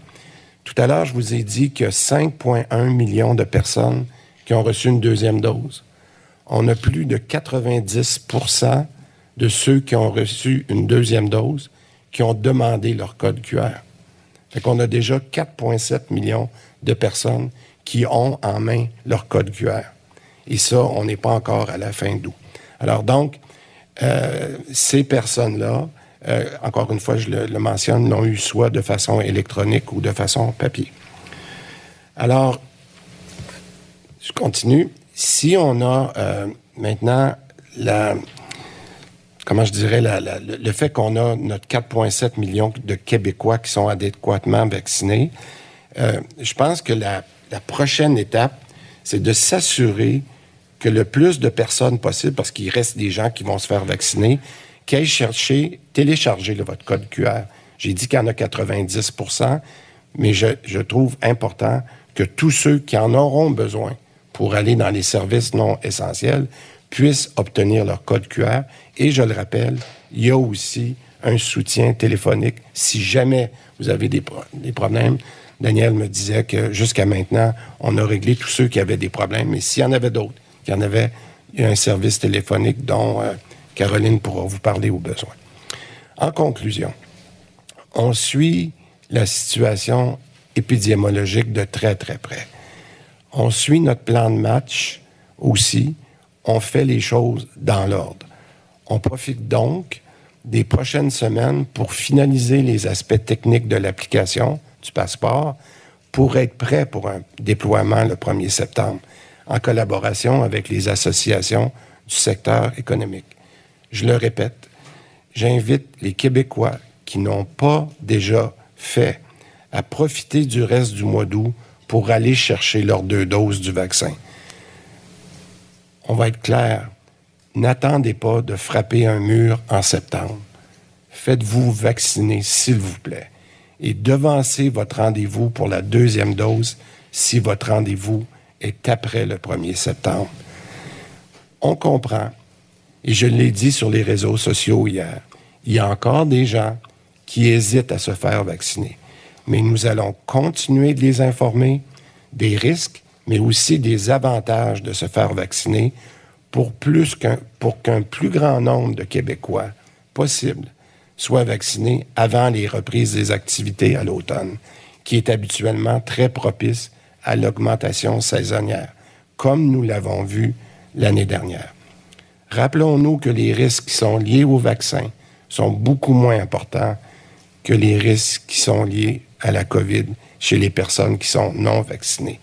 Notre objectif avec le passeport vaccinal est de ne pas revenir en arrière vers un reconfinement généralisé et en même temps éviter d'engorger nos hôpitaux. On ne peut pas se permettre encore de délestage. Donc, on vise un équilibre pour permettre à la population vaccinée de retrouver une plus grande liberté en gardant l'économie ouverte et en protégeant la santé de tout le monde. Merci. Alors, c'était le ministre de la Santé, Christian Dubé. Cette annonce, évidemment qu'une quatrième vague semble inévitable, mais qu'on pourra diminuer et ralentir avec la vaccination et le passeport vaccinal. On en reparle dans les prochaines minutes. Pendant que votre attention est centrée sur cette voix qui vous parle ici, ou encore là, tout près ici, très loin là-bas, Celle de Desjardins Entreprises est centrée sur plus de 400 000 entreprises partout autour de vous. Depuis plus de 120 ans, nos équipes dédiées accompagnent les entrepreneurs d'ici à chaque étape pour qu'ils puissent rester centrés sur ce qui compte, la croissance de leur entreprise. Parce qu'en immobilier, faut être à son affaire. Suivez les conseils de nos experts. Via Capital, les courtiers immobiliers qu'on aime référer. Bonne écoute.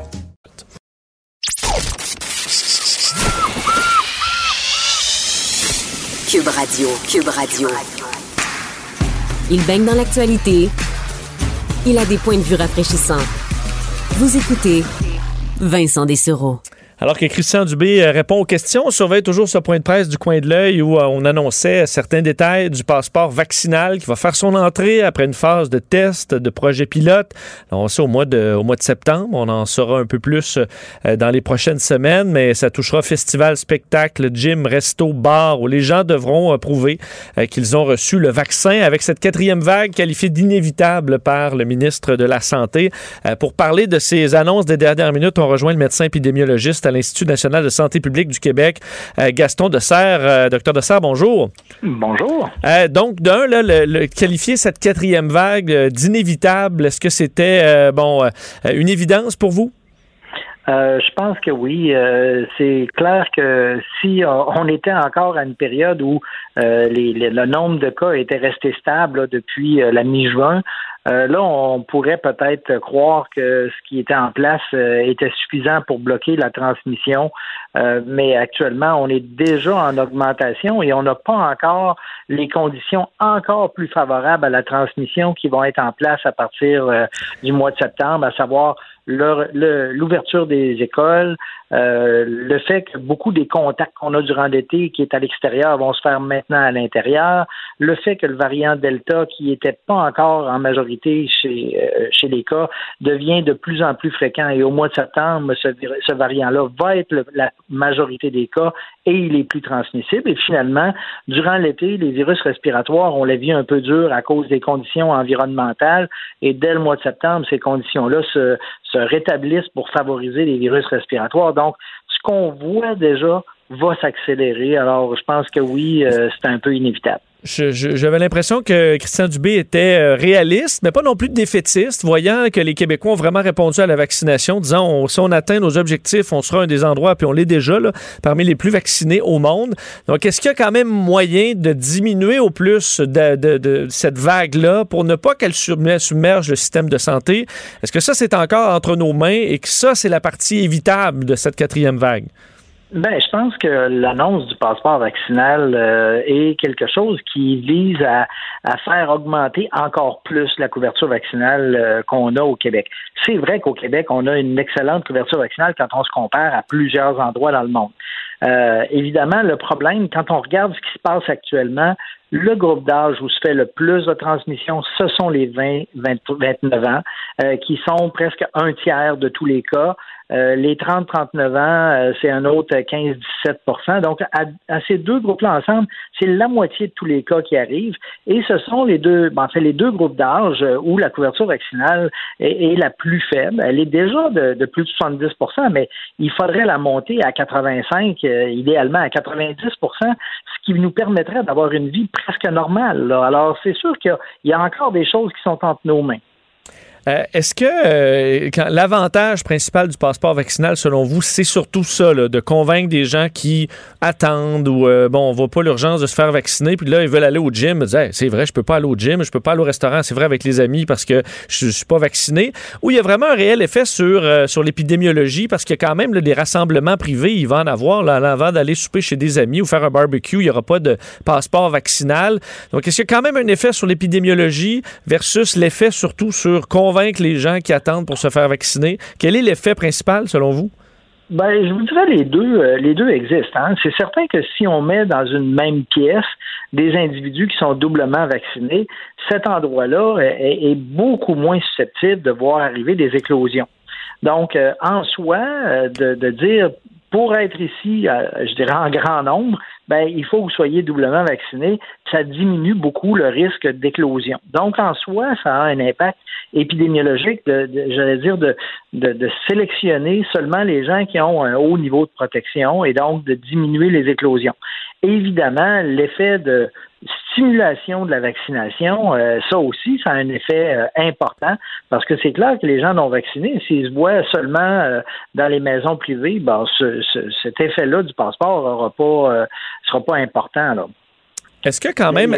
L'effet, de, je veux dire, dans les, dans les lieux où se rassemblent les gens. Il pourrait en avoir un, évidemment, si en ayant incité les gens à se vacciner, là, quand ils se rencontrent même dans leur maison, ben là, ils sont moins susceptibles de causer de la transmission. Hmm.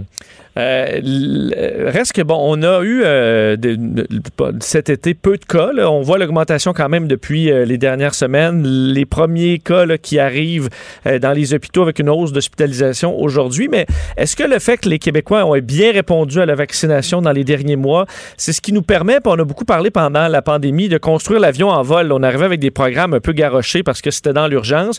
Mais que là, on s'est donné un peu d'air pour arriver avec la possibilité de faire des tests d'application. Là, on peut faire des projets pilotes. Euh, Christian Dubé nous dit on travaille là-dessus depuis longtemps.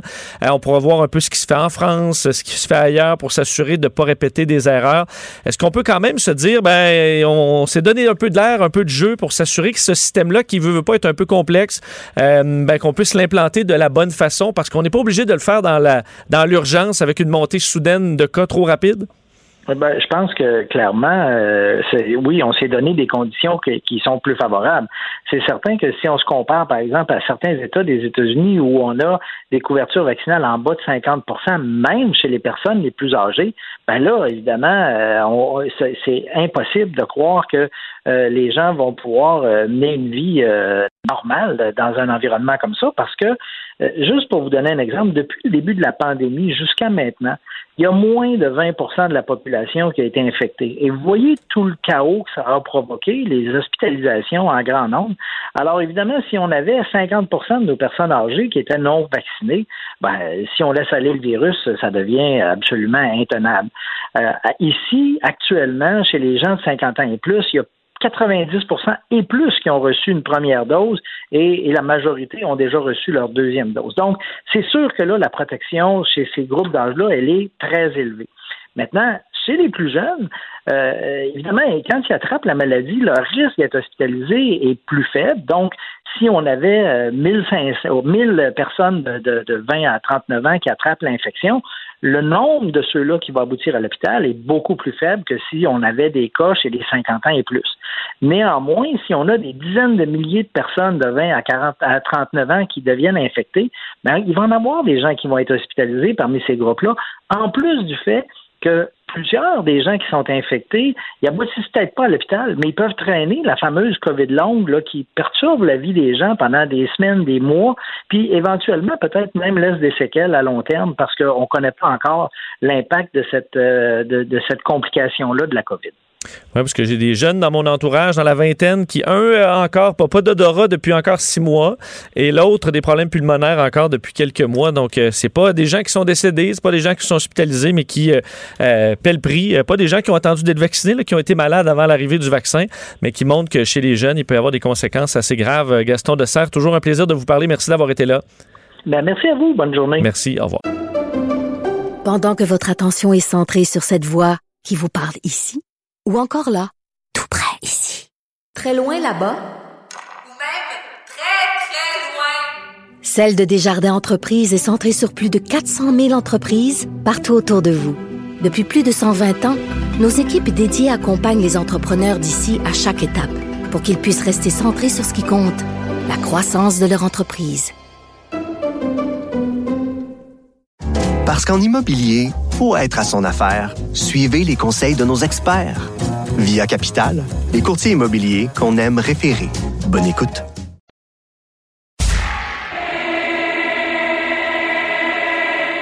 Cube Radio. Cube Radio.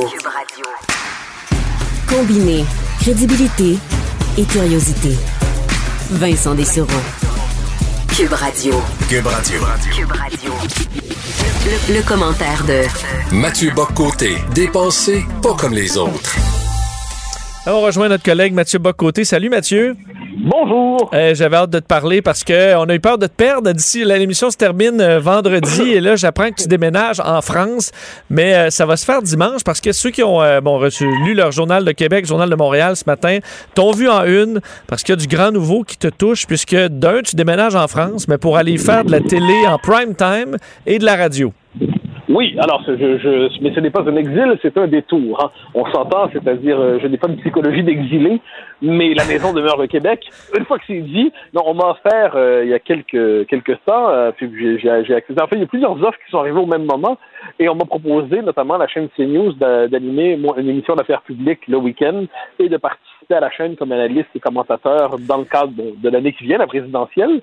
Et, euh, et au même moment, on va proposer aussi à Europe 1, euh, qui est une chaîne, euh, une grande euh, station de radio privée, de rejoindre ce qu'on pourrait appeler l'émission politique du dimanche matin, donc de faire partie des intervieweurs, donc sous la direction de Sonia Mabrouk, qui, est- qui est l'animatrice, qui est une animatrice tout à fait remarquable. Eh bien, je vais me joindre à elle pour faire partie de son équipe pour les interviews dans le cadre de la présidentielle avec Europe 1. Et on s'entend, Mathieu, c'est une entrée. puis je comprends que tu, faisais des. euh, Tu allais faire des tours en France et tu as été reçu sur des grands plateaux, mais euh, tu entres par la grande porte. là. On parle de chaîne euh, CNews, c'est très écouté. Europe 1 aussi.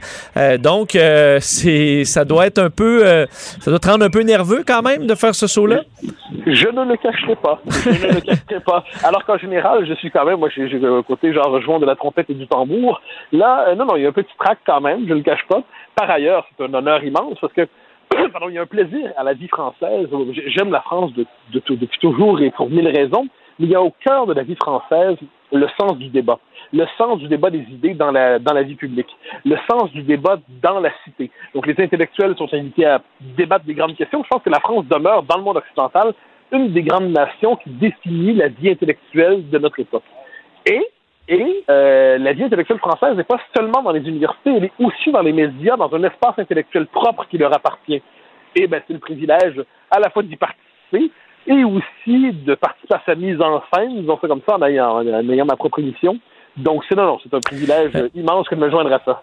Parle-nous de la chaîne, parce que de, ben un, CNews, c'est sûr que si euh, bon cette chaîne-là était au Québec, je pense que ça tirait le news, mais je comprends que pour toi en France, c'est pas une logique euh, d'assimiler. Les Français, ils, aiment ça, rajouter un peu d'anglo à travers ça. Ah, ben, ce sont leurs coquetteries. Hein. C'est-à-dire, euh, nous, euh, nous, et moi, je, suis très québécois là-dessus. Euh, je tiens à ce que tout soit en français. Une fois que c'est dit, CNews est une chaîne de grande qualité, c'est une chaîne de, de, donc d'information, mais qui a plusieurs émissions de débat, donc pour acquérir plusieurs perspectives sur l'actualité, plusieurs points de vue, plusieurs tendances. Euh, c'est une chaîne qui est euh, plus, on pourrait dire, très, assez critique du politiquement correct, mais pas seulement, parce que les différents points de vue sont là. Donc ça, et dans cette chaîne, il y a aussi il y a des émissions qui sont confiées à différentes figures qui, euh, qui, puis, qui portent leur, leur regard sur l'actualité, leur regard sur le- les temps qui sont les nôtres, puis c'est ce type d'émission-là qui nous sera confié. À quel point, euh, je voyais dans l'article, euh, certains font la comparaison que c'est un peu le Fox News euh, français. Et là, je me dis, bon, évidemment, on veut pas, on, on s'en est parlé plusieurs fois cet été, on essaie de garder le, le terrain de la discussion plutôt que juste se polariser chacun de son côté. C'est pas ce que tu cherches, là, devenir le Tucker Non. Carlson de, de, de la France. Non, bah, premièrement, non, non, pas du tout. C'est pas du tout mon univers mental. Et, hum, et contrairement à ce qu'on dit, CNews n'est pas le Fox News français. Ça, c'est la comparaison facile faite par certains pour chercher à discréditer la chaîne. Je dirais méchamment que c'est un certain progressisme a tellement l'habitude d'avoir le monopole du crachoir qu'il cherche à faire des étiquettes les plus infamantes et les plus disqualifiantes socialement pour empêcher tout discours concurrent d'apparaître tout discours critique. Donc, non, ce sont les méthodes habituelles de disqualification, de diabolisation. CNews, premièrement, les Français ne sont pas une copie des Américains. Ils ont leur propre espace de débat, ils ont leur propre espace de réflexion. Euh, sur CNews, on retrouve des animateurs de différentes tendances. Sur CNews, on retrouve un souci de l'information. C'est pas un détail à ce que j'en sais. Et sur CNews, on a aussi différentes tendances qui débattent. Et le débat, pour certains de nos amis progressistes, le débat, ce sont des nuances à l'intérieur du même. C'est-à-dire, trouvons différentes manières d'être d'accord avec la même chose. Il se peut que le débat, ce soit aussi quelquefois des accords de fond sur des objectifs, sur des moyens. Et ce désaccord civilisé, ce désaccord fécond, euh, est mis en valeur à CNews. Et de ce point de vue, je suis absolument heureux de m'y de m'y joindre. Qu'est-ce que ton. euh, ben, le fait que, que tu sois québécois euh, amène en France, euh, que ton angle, que peut-être eux ont pas sur, la- sur certains sujets d'actualité, qu'est-ce que tu viens ajouter dans euh, ces, euh, ces- ces débats-là en France? Euh, bon, mon Dieu, je, ne veux pas me complimenter moi-même, mais disons, euh, à distance, je dirais, une proximité avec l'univers nord-américain. On, voit d'avance ce qui va les frapper 5-10 ans plus tard, hein, parce que ça nous frappe d'abord chez nous. Ensuite, peut-être la sensibilité, justement, pour la, les peuples et les nations. La France, quand même, c'est cette nation qui se voyait universelle, qui a une dimension universaliste. Nous, les Québécois, on est conscients de la fragilité de notre culture. On sait ce que c'est une nation fragile, une nation qui peut mourir, qui peut disparaître, dont la vie est un combat. Je pense qu'aujourd'hui, les grandes nations européennes, pour différentes raisons, découvrent elles aussi qu'elles ont cette fragilité. Et de ce point de vue, la condition québécoise peut permettre d'éclairer, je crois, la, euh, des questions comme l'identité française. Je pense qu'il y a aussi par ailleurs une amitié historique qui est plus qu'une amitié, qui est un lien de parenté fondamental entre le, Québec et la France. Et ça, je pense que la, vieille sympathie qu'on pouvait avoir pour nous, euh, évidemment, il y avait un côté qui pouvait être vu par, comme, folklorique par certains, mais ce n'était pas le cas et ce n'est surtout plus le cas. Je pense qu'on a notre manière d'aborder le monde et nos perspectives peuvent. Il y a une conversation féconde à avoir entre une perspective québécoise et une perspective française. Donc tout ça mis ensemble. Puis aussi peut-être l'avantage, les Français aiment le débat, ça il n'y a pas de doute là-dessus, mais quelquefois ils ont l'art du débat chicanier. Et peut-être une forme de débat un peu plus serein à la québécoise, eh bien ça, ça sera pas de ça, ça, peut, ça peut être intéressant. Mais ça je veux pas, j'ai dit ça comme ça, tout en ayant le grand plaisir de me joindre à une société qui, euh, c'est notre société a peur du débat, la leur en a pas du tout peur. Toi, t'es, en- t'es un hybride, là, entre les deux. Euh, Ah, suivant. Qu'est-ce que ça te fait, euh, Mathieu, de, le, le- le déménagement, euh, de partir comme ça en Europe? Pour habiter, je comprends, au moins jusqu'en 2022? Euh, c'est quand même une grande aventure. Est-ce que... euh, comment tu vois ça arriver? Ah ben D'abord et avant tout, il y a une partie qui va te sembler étrange, mais je dois me séparer pour un an de ma bibliothèque. Euh, moi, je réfléchis bien dans ma bibliothèque. J'ai des milliers de livres à la maison. Euh, je, je réfléchis bien avec tout ça autour de moi. Ça te prendrait Là, un je- conteneur là, au complet. Ou deux ou trois. et là, et là, bon, donc là, ça va être un détail, mais il faut que j'ai, donc là, j'ai fait une sélection des livres, des, des certains classiques dont je ne peux me séparer. Tu que c'est un détail, mais pour moi, c'est fondamental. Ensuite, euh, le fait que, moi, le Québec, c'est quand même, c'est pas qu'une société, c'est mon pays, c'est mon peuple, c'est ma nation. Je suis intimement lié de tout mon être à ça. Donc, moi, l'idée de, de m'en exiler est inimaginable. Donc, dans mon esprit, c'est un détour. C'est un détour et je vais continuer dessus parce que j'ai, la technologie de notre époque permet que je conserve ma chronique au journal, mes participations à la joute et mes participations à Cube. Ça va être possible, je vais continuer de le faire. Je vais le faire à partir de l'autre côté de l'Atlantique. Mais euh, j'aurais été très triste de voir quitter. En fait, je pense pas que j'aurais traversé l'Atlantique si j'avais dû renoncer à mes ancrages fondamentaux au Québec. Et puisque c'est possible de conjuguer les deux, alors là, c'est devenu un projet possible. Première émission, c'est quand? Euh, dernière du euh, dernier euh, dernier week-end du mois d'août. Donc non, non, ça s'en vient vite. Ah, OK, ça s'en vient vite. Bon, on a hâte de, de voir ça. On est très fiers, Mathieu. C'est toujours un plaisir de te parler. Puis on se reparle demain. Félicitations. Au grand plaisir, merci beaucoup. Salut. Bye bye. Pour une écoute en tout temps, ce commentaire de Mathieu Bocoté est maintenant disponible dans la section balado de l'application ou du site cube.radio. Tout comme la série podcast de Mathieu Bocoté, Les idées mènent le monde. Un balado qui cherche à mettre en lumière, à travers le travail des intellectuels, les grands enjeux de notre société. Pendant que votre attention est centrée sur cette voix qui vous parle ici, ou encore là, tout près ici, très loin là-bas, Celle de Desjardins Entreprises est centrée sur plus de 400 000 entreprises partout autour de vous. Depuis plus de 120 ans, nos équipes dédiées accompagnent les entrepreneurs d'ici à chaque étape pour qu'ils puissent rester centrés sur ce qui compte, la croissance de leur entreprise. Parce qu'en immobilier, pour être à son affaire, suivez les conseils de nos experts. Via Capital, les courtiers immobiliers qu'on aime référer. Bonne écoute. Vincent Dessereau, le gentleman de l'information. Cube Radio.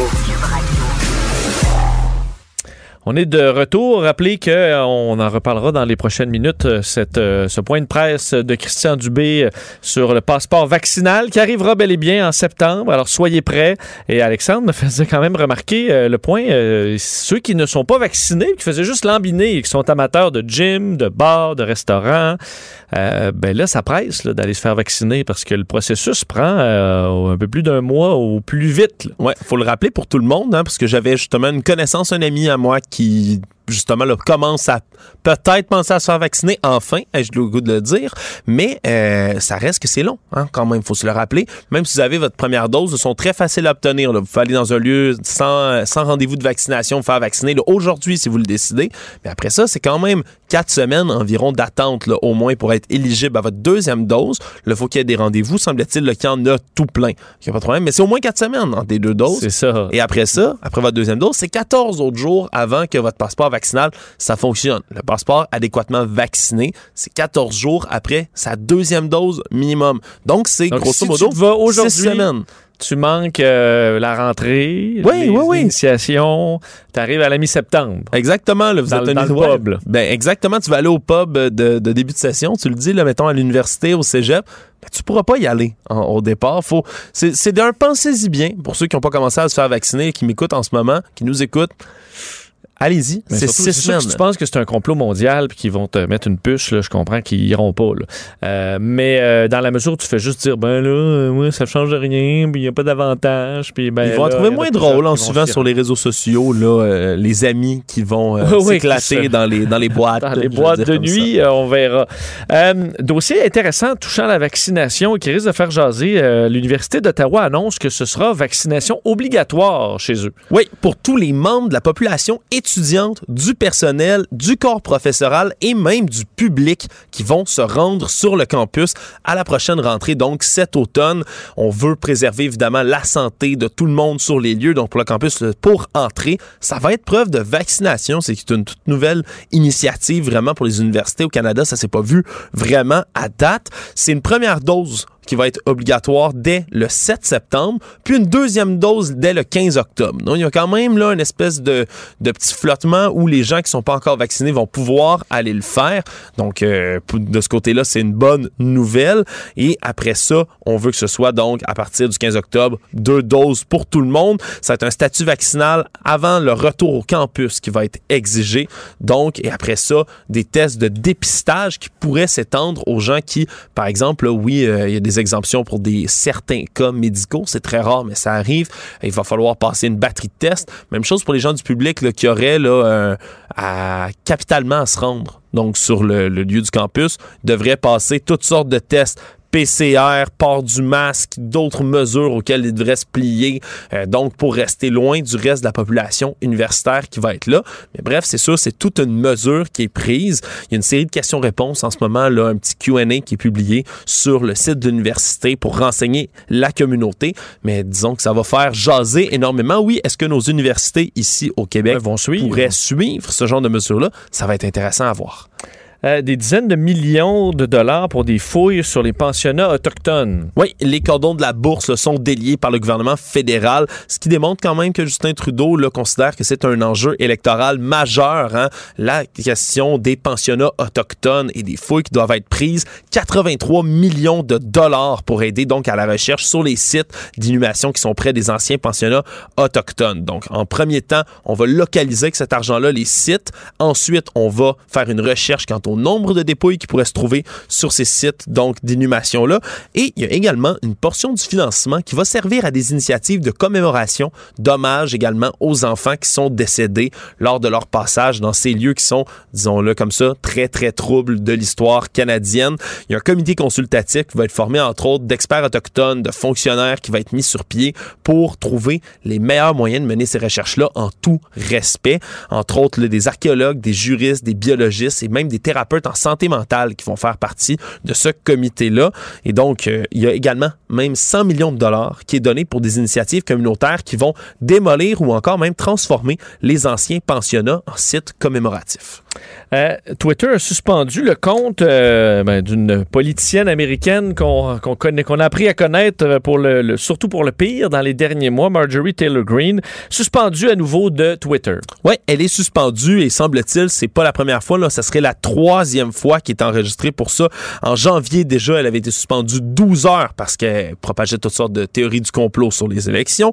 Après ça, en juillet, ils l'ont suspendue 12 heures encore parce qu'elle partageait toutes sortes de désinformations par rapport au vaccin.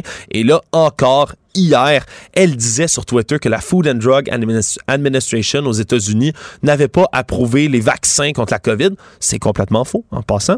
Ensuite, elle disait que les vaccins, c'était des échecs, que ça ne protégeait personne en rien, puis que c'était pas prouvé. Et donc, pour cette raison, cette fois-ci, c'est une semaine de suspension, selon donc les politiques Twitter auxquelles euh, elle est, elle est soumise en ce moment. Et si elle faisait quatrième, cinquième offense par la suite, eh bien, elle pourrait se voir définitivement bannie de Twitter, peu comme Donald Trump l'est en ce moment, là, au moins pour deux ans. Donc, euh, c'est sûr que c'est euh, une autre suspension parmi tant d'autres. Puis je peux te dire, Vincent, moi, je l'ai vu, ce tweet-là, hier, puis je l'ai rapporté moi-même. Je l'ai signalé à Twitter. en Ah, parce que là, on parle Ouais. de c'est mensonge, euh, Ah, pure invention. Là. Mais à peu près tout ce qu'elle dit, je vais le dire tout de suite, sur Twitter n'est que mensonge ou fabrication. Marjorie Taylor Greene, pour ceux qui la connaissent moins, c'est cette représentante donc républicaine de la Géorgie qui propage là, toutes sortes de théories du complot complètement fumeuses. Elle- même si elle s'en dissocie maintenant, elle a souvent encouragé le mouvement QAnon, entre autres, a déjà dit que certaines fusillades dans des écoles secondaires aux États-Unis, c'était des opérations euh, qui étaient montées avec des acteurs, puis que les enfants n'étaient pas vraiment morts dans des fusillades. Bref, toutes sortes de, de, de Ouais. choses d'ineptie absolument horribles. Et ces temps-ci, elle s'attaque au vaccin comme si c'était la peste. Il y a même des, des vidéos qui ont circulé d'elle dans un rassemblement politique dans lequel elle parlait aux habitants en les encourageant à exercer leur droit au deuxième amendement. Ça, c'est celui sur les armes à feu. Si jamais quelqu'un venait à leur porte pour leur proposer un vaccin. Comme il y a des gens qui passent en porte-à-porte. Il n'y a, pas de- pas limite à ce qu'elle peut dire. Il n'y a pas de limite à ces conneries. Donc, une autre semaine de suspension en espérant qu'elle finisse par être bannie définitivement. Et euh, parle-nous de Mike Tyson, une histoire particulière des auditeurs qui se plaignent de son podcast. Ouais, c'est un petit buzz aujourd'hui là qu'on fait comme des nouvelles buzz et le cas, le mot buzz est utile Oui, dans ce ok, cas-ci.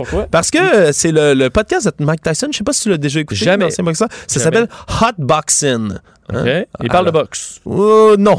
Non? non. Hotboxing, comme le terme hotbox de, pour euh, les adeptes, entre autres, de fumer de cannabis, c'est-à-dire se mettre dans un endroit clos et fumer jusqu'à ce que l'endroit soit Ah. rempli complètement de fumée. J'ai déjà un vu ça au cégep. Voilà. Les gens Ben, faire ça- ça dans une petite salle, mettons une mini Vincent. salle de bain. Je dis pas que j'étais là, là. Ah, non, non. J'ai pas inhalé. Ah, J'étais dans la pièce à côté.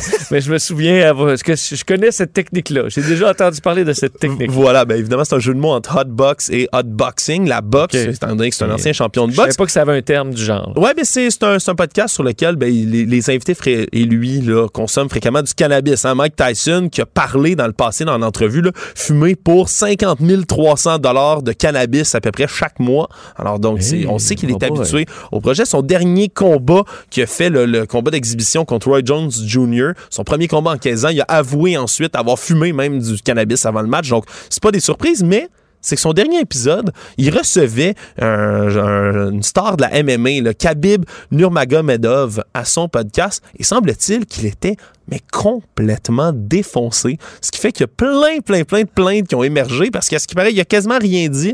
Il était trop dans sa tête. Puis il y a même son co-animateur qui s'est mis à se plaindre, qui a dit là. euh, il est trop Oh, gelé, ah là, on ouais. peut rien comprendre. Là, il est à côté. Puis, il, il- semble-t-il, divaguait. J'ai écouté des petits bouts. Puis c'est assez étrange. Parce que tu dis quelqu'un qui fume 50 000 de potes par mois, il est fait tough, là. Donc, euh, c'est parce qu'il en a fumé une quantité incroyable. Oui, c'est parce qu'on dit que selon, selon certains, euh, certaines personnes près de l'émission, semble-t-il qu'il a fumé un énorme, ba- euh, un énorme sac de cannabis Oui. juste avant l'entrevue parce qu'il ne voulait pas manquer de respect à son invité puis fumer pendant qu'il parlait. Ça n'a pas eu l'effet Ah, escompté. Tout avant. Ah, semble-t-il, c'est les rumeurs qui courent, mais quand même, hein, l'épisode qui a 2,5 millions de visionnements sur YouTube, même depuis 5 jours. Donc, quand même, ça, il y a beaucoup de gens qui ont voulu aller voir ce, ce spectacle-là, si je peux m'exprimer ainsi. Mais c'est sûr que c'est la meilleure pub pour son podcast, là. Ouais, mais disons que c'est, assez drôle là, pour un podcast, justement, appelé Hotboxing, que M. Tyson, qui est habitué à prendre des coups à la gueule euh, de, de tous les côtés, se soit fait mettre KO par le cannabis. oui, hein, qui est rendu fort. Parce qu'on se souvient que le dernier grand scandale de podcast et de potes, c'était Elon Musk. Ouais, à Joe Rogan, si je Exact. m'abuse. Il avait fumé, puis ça avait, écoute, collé. euh, L'action de Tesla avait droppé, Ben oui, quelque chose ça du genre. peut-être même un peu trop loin là, Oui, à l'époque peut-être. pour un personnage quand même, euh, quand même coloré. Alors, vous pourrez peut-être euh, l'essayer si ça vous tente. Et un mot sur les dépressions et l'anxiété qui ont augmenté chez les jeunes parce qu'on parlait avec euh, des experts justement cette semaine qui s'inquiétaient, entre autres, de l'arrêt du sport chez beaucoup de jeunes qui ont délaissé leur équipe sportive pendant la pandémie. Et il faut croire que ça et tout, bon, tout ce qui s'est passé dans les derniers mois a affecté la santé mentale. Oui, parce qu'avec le- le- les rites de passage qui sont bouleversés, hein, chaque, euh, chaque mois qui passe en pandémie, en confinement, euh, fait rater beaucoup d'étapes de la jeunesse que certains ados ne peuvent pas vivre. Puis c'est confirmé en ce moment, là, le pire est confirmé par l'Université de Calgary, qui ont publié dans la revue médicale JAMA Pediatrics hier. Selon leurs informations, c'est une étude qui est mondiale, un jeune sur quatre dans le monde présente des symptômes de dépression cliniquement élevés, un sur cinq des symptômes d'anxiété cliniquement élevés, et même les adolescentes qui seraient encore plus susceptibles que les jeunes garçons de développer des symptômes d'anxiété.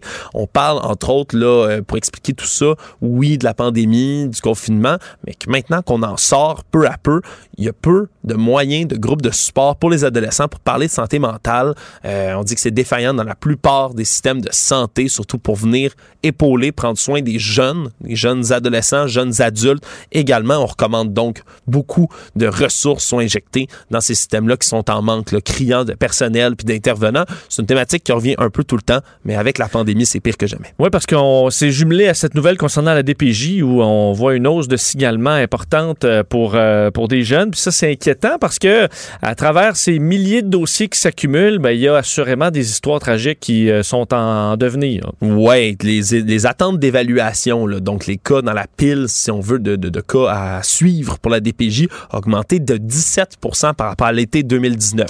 Évidemment, on se réfère à 2019, pas à 2020, parce qu'en temps de pandémie, avec le confinement, c'était bien différent les signalements, mais euh, c'est 2022 signalements qui ont été compilés dans la province seulement pour la semaine du 25 juillet. Vincent, du nombre là-dedans, 725 qui ont été retenus. faut dire que la plupart des cas qui sont urgents sont traités dans la journée, dit-on, le 24-48 heures quand c'est urgent, mais de ces signalements-là, il y en a beaucoup donc qui viennent gonfler une liste d'attente. En attente d'évaluation en ce moment, 4110 cas sont sur la pile C'est à énorme. la Parce que je comprends qu'on dit euh, Ah, les cas urgents, on les traite en 24 heures. Euh, à quel point tu le sais ce qui est urgent ou pas. Là. Exact. Un voisin qui remarque quelque chose de, euh, de louche, un geste euh, brusque ou euh, euh, tu le sais pas là. Tu peux dire bon, c'est ok, ça n'a pas l'air euh, ça a pas l'air si dramatique, mais tu le sais pas là. Alors l'évaluation de est-ce que c'est urgent ou pas, tu le sais pas tant que tu n'as pas fait l'évaluation complète. Donc il y en a des dossiers tragiques qui, euh, qui, qui passent là, et des dossiers extrêmes. Mhm. Puis tu parles de signalement. C'est encore pire, sachant qu'habituellement, là, près de 30 des signalements, donc de cas problématiques, proviennent du milieu scolaire. C'est des professeurs, camarades de classe et tout, qui voient donc des abus puis qui les rapportent. En ce moment, on est en pleine période estivale, puis il y a une augmentation marquée et il n'y a pas ça 30% de cas-là euh, à l'école qui, se, qui se repèrent, pas du tout. Puis on pense, là, on craint une surchauffe dans le milieu. Il y a de plus en plus de gens qui quittent. On dit qu'en deux ans, ça peut être 300 le nombre de personnes qui ont quitté le réseau de la DPJ. Et ironiquement, en même temps, il y a deux ans, on annonçait des investissements de 47 millions pour embaucher 400 professionnels pour réduire les listes d'attente. Il y en a 300 qui sont partis au lieu de tout ça.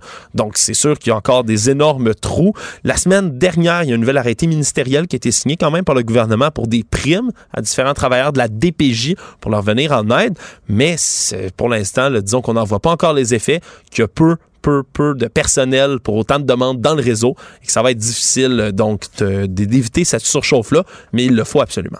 Euh, de la pression, on parlait du passeport vaccinal chez nous, mais il y a de la pression en Ontario pour le passeport vaccinal. Oui, parce que ça a été balayé du revers de la main pour l'instant par le premier ministre Doug Ford, qui lui a rejeté les appels d'associations médicales, les associations politiques, les associations d'affaires également, qui, eux, désirent la mise en place d'un passeport vaccinal. Puis on peut imaginer que cette pression va être qu'amplifiée lorsque nous aurons notre propre passeport vaccinal dès septembre ici au Québec parce qu'il y a une augmentation, hein, plus de 300 nouveaux cas de COVID au cours des quatre derniers jours, plus de 400 cas également rapportés dimanche. Ça a été jamais vu depuis la mi-juin en Ontario. Donc, on n'est pas les seuls ici à revoir une hausse de cas nouvelle. Et en plus, l'Ontario qui ont été beaucoup plus frappés que le Québec par cette troisième vague-là. Et on veut absolument éviter un confinement. Mais pour l'instant, le premier ministre Doug Ford, je le disais, qui rejette tout ça en disant que même les, les activités non essentielles on veut pas mettre de passeport vaccinal parce que ça ferait que diviser la société. Mais il n'y a pas exclu non plus d'avoir à remettre un confinement. Donc, c'est sûr que ça peut être quand même problématique pour dire que et Justin Trudeau et la Fédération canadienne de l'entreprise indépendante sont pour le, ce genre d'initiative-là de passeport vaccinal. Reste à voir parce que notre collègue Alex Dubé soulevait une problématique un peu plus tôt aujourd'hui, à savoir, là, Gatineau, par exemple, Gatineau, Hull, collé sur Ottawa, ça va être compliqué. Là. C'est, comme le même écosystème, c'est presque la même ville, c'est un petit pont, un petit endroit qui sépare. Tout le monde traverse. Et d'un bord, il va y avoir un passeport vaccinal et de l'autre, il n'y en aura pas du tout. Ça risque quand même de provoquer quelque chose d'assez étrange, merci.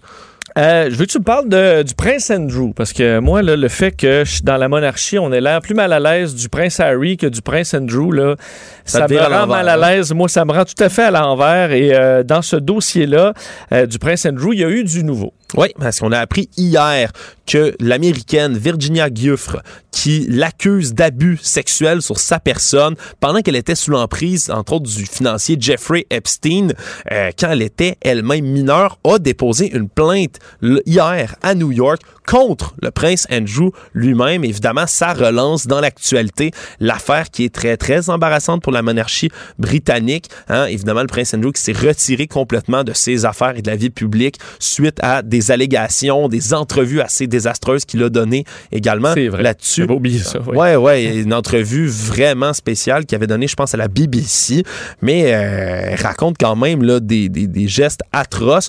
Lorsqu'elle avait 16 ans, elle, en 2000 et 2002, elle était donc dans ce vaste réseau de trafic sexuel euh, pour lequel Jeffrey Epstein, lui, avait été inculpé, incarcéré et il s'est suicidé en prison, là, donc à l'été 2019.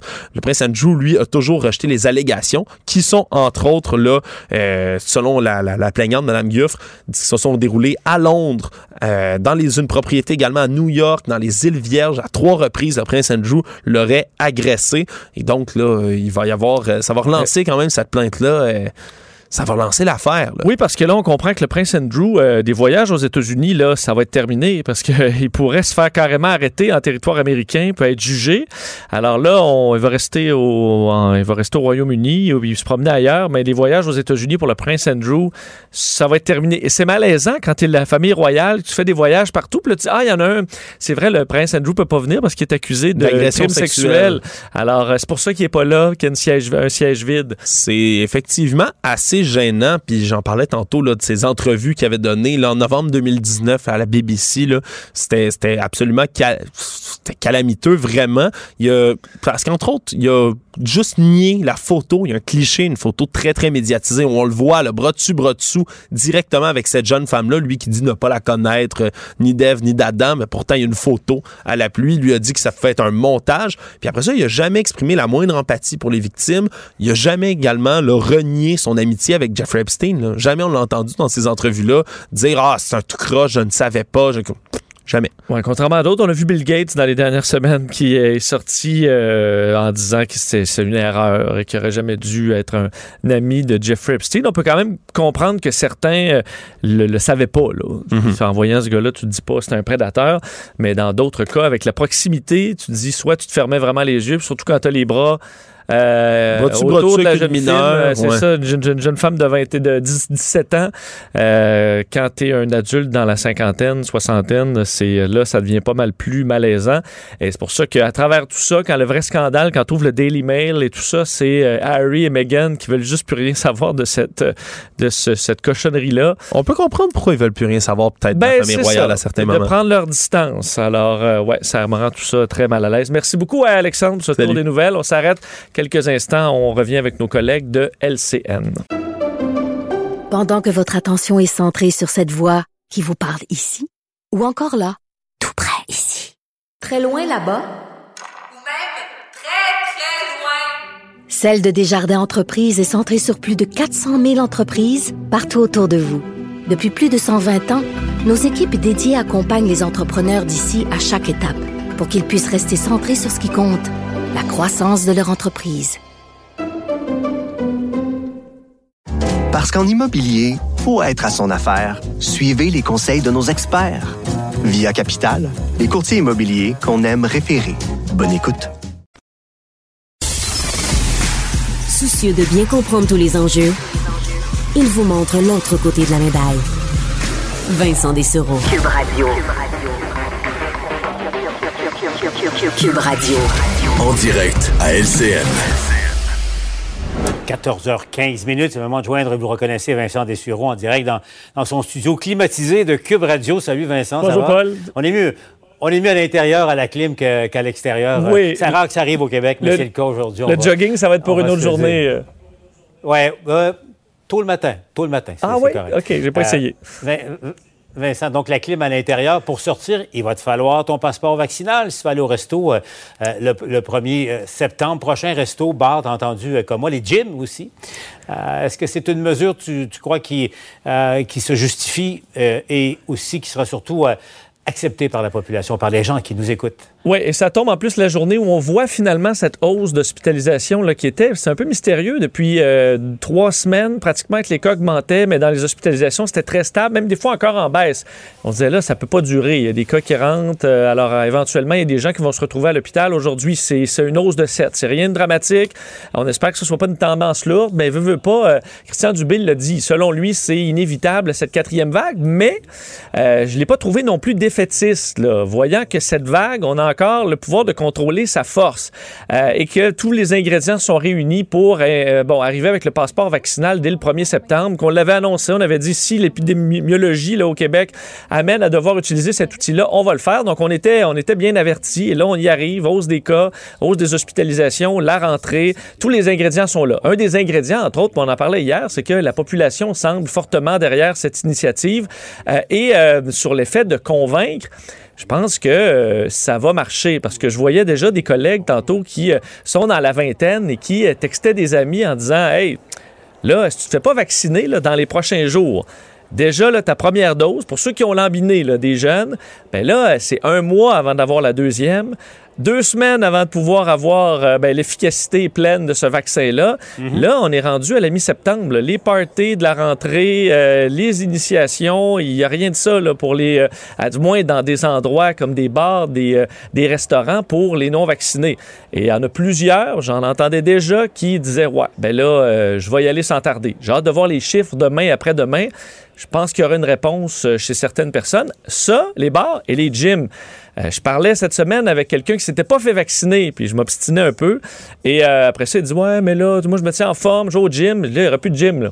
Et euh, ah, ah ouais? Ah, c'est vrai. Plus de gym. Oups. Oups. Ouais. Là, ça commence à devenir vraiment concret.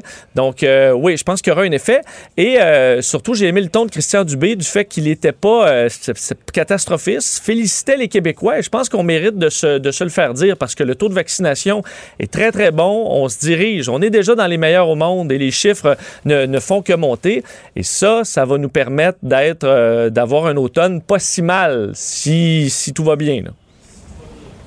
Parce que le, ministre le disait, la question n'est pas de savoir si on va subir la, troi- la, la troisième vague, mais au fond, comment, comment on va, quatrième vague, et comment, comment ça va se passer euh, pour le Québec? En tout cas, euh, rien n'est joué, c'est ce dont on se rencontre euh, en ce moment. Puis, Vincent, je vais te laisser là-dessus, à surveiller demain les modalités de la rentrée scolaire. Est-ce que dans le contexte sanitaire actuel, avec les risques euh, du, euh, du variant Delta, est-ce qu'on pourra permettre une rentrée scolaire sans masque et sans euh, Oui, et classes? là? on avait beaucoup parlé, Paul, qu'on construisait l'avion en vol là, dans les derniers mois, mais là, on s'était donné, on s'est donné de l'air, ce qui permet de faire des projets pilotes, ce qui permet de travailler notre entrée.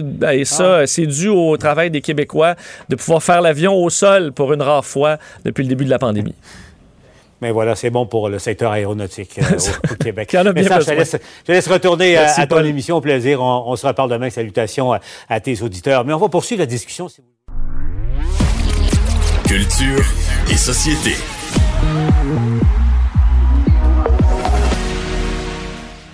Bonjour Anaïs. Bonjour Vincent. Comment vas-tu? Ben je vais bien, toi tu dois être bien à l'air climatisé, hein? Ben là, euh, on a installé de nouveaux éclairages pour LCN et euh, Ah, t'as- c'est comme chaud, un deuxième soleil. Alors, je te dirais qu'il fait, euh, fait 26-27, là, donc c'est- tempéré, mais pas tant que ça. Euh, Oh. Parle-nous de ce concert pour la planète. C'est le 25 septembre prochain. Gros concert qui a été annoncé euh, ce matin. Et Vincent, j'avais, c'est avec toi que je voulais en parler. J'avais hâte de t'entendre là-dessus parce que je sais que toi, des fois, lorsqu'on parle d'un concert bénéfice, tu dis oui, mais non. Est-ce qu'on le fait réellement pour les bonnes raisons et tout ça? Donc là, on a annoncé aujourd'hui un gros concert pour la planète, 25 septembre prochain. Euh, concert qui sera enregistré à New York, entre autres, et à Paris. Donc, imaginez, c'est c'est gros quand même. Là. Euh, Champ de Mars, Paris, 25 septembre, Black Eyed Peas, Kristen and the Queen, entre autres. Il va y avoir Ed Sheeran, DJ Snake, qui est un Québécois. Donc là, euh, en direct là-bas, ce show-là sera enregistré. On espère voir 20 000 personnes.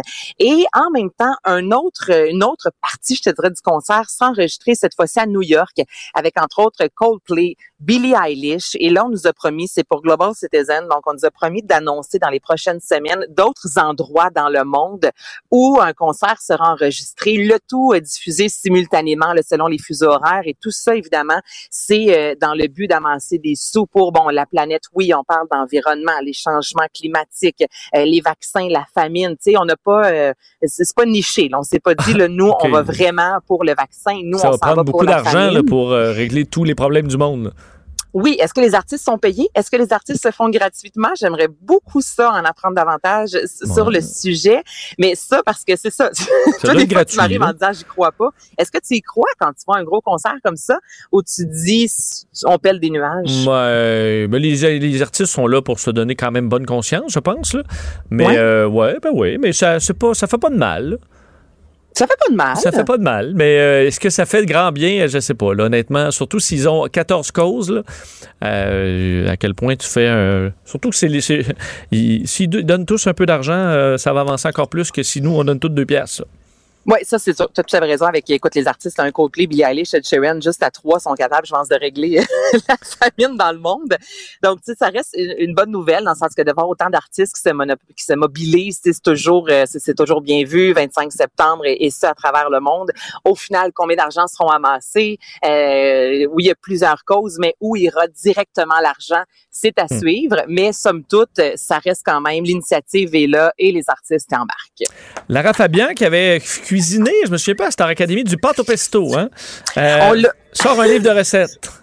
Hey, Lara Fabian aussi dans le documentaire Lara pour ses 50 ans, euh, réalisé par Desferland, dans d'autres euh, euh, Jean-Philippe Dion. On la voyait chez elle cuisiner, parler justement en trois langues, disant, nous, ça fait partie vraiment de notre culture, ce côté-là multiculturel d'ailleurs. Et elle arrive avec le, le livre Je passe à table, qui va euh, paraître le 3 novembre prochain, disant qu'elle, depuis toujours, elle a fait partie, elle était chanceuse de euh, apprendre à cuisiner de, de ses grands-parents, que pour elle, ça fait vraiment partie euh, de sa vie, au même titre que, tu puis on dit souvent c'est une relation, tu sais, c'est- c'est un- une preuve d'amour. Tu sais, moi, Vincent, si je si t'invites chez nous, je te fais une bonne bouffe, très souvent, tu sais, c'est plus apprécié que si on a commandé une pizza. Ah, ça, c'est clair. contexte, Je vais être évidemment, emballé. Mais c'est toujours agréable de savoir que la personne a cuisiné pour nous. Mais là, ce qui est venu me chercher, Vincent, je me rends compte vraiment que les livres culinaires, euh, on évolue beaucoup. Il y a Marc Hervieux, cette, euh, de- depuis un an et demi, qui a vraiment fait jaser avec son livre, Ouais, justement. parce que là, on se euh, demande, euh, tu sais, là, qu'est-ce que Marc euh, a- apporte au- à la cuisine, mais j'ai pas lu euh, son livre. Peut-être qu'il c'est un de mes livres favoris, Vincent. Ah oui? Tu comprends? Puis il a remporté le Cookbook Award comme premier meilleur livre de cuisine parce que il y a des recettes, mais il y a aussi des photos, exemples d'archives de lui Pavarotti euh, en train de. Là, il explique que Pavarotti lui avait donné sa recette de meilleure euh, pâte, mettons aux tomates. Et là, il dit, écoutez, du Pavarotti, vous faites les pâtes aux tomates, n'hésitez pas à mettre les mains pour mélanger les pâtes. Vous buvez un vin rouge. C'est une expérience. Tu comprends? Tu lis ce Mm. livre-là, on te raconte une histoire et il raconte c'est un peu une biographie. Et Lara Fabian, Vincent, s'en va vraiment dans une direction similaire de je, je vous raconte, oui, je, je mets de l'avant des recettes, mais elle dit que ce livre et qu'elle dit des choses qu'elle n'a jamais racontées dans sa vie. Donc, tel plat, moi, ça me ramène à lorsque j'étais jeune, à 9 ans, il s'est passé ça.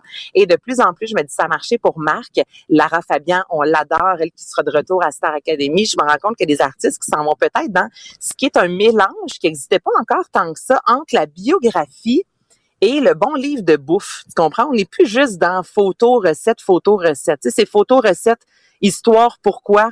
Cette recette-là est si fantastique. Et ça, visiblement, ça marche au bout. Hum, c'est vrai que son pesto avait l'air excellent.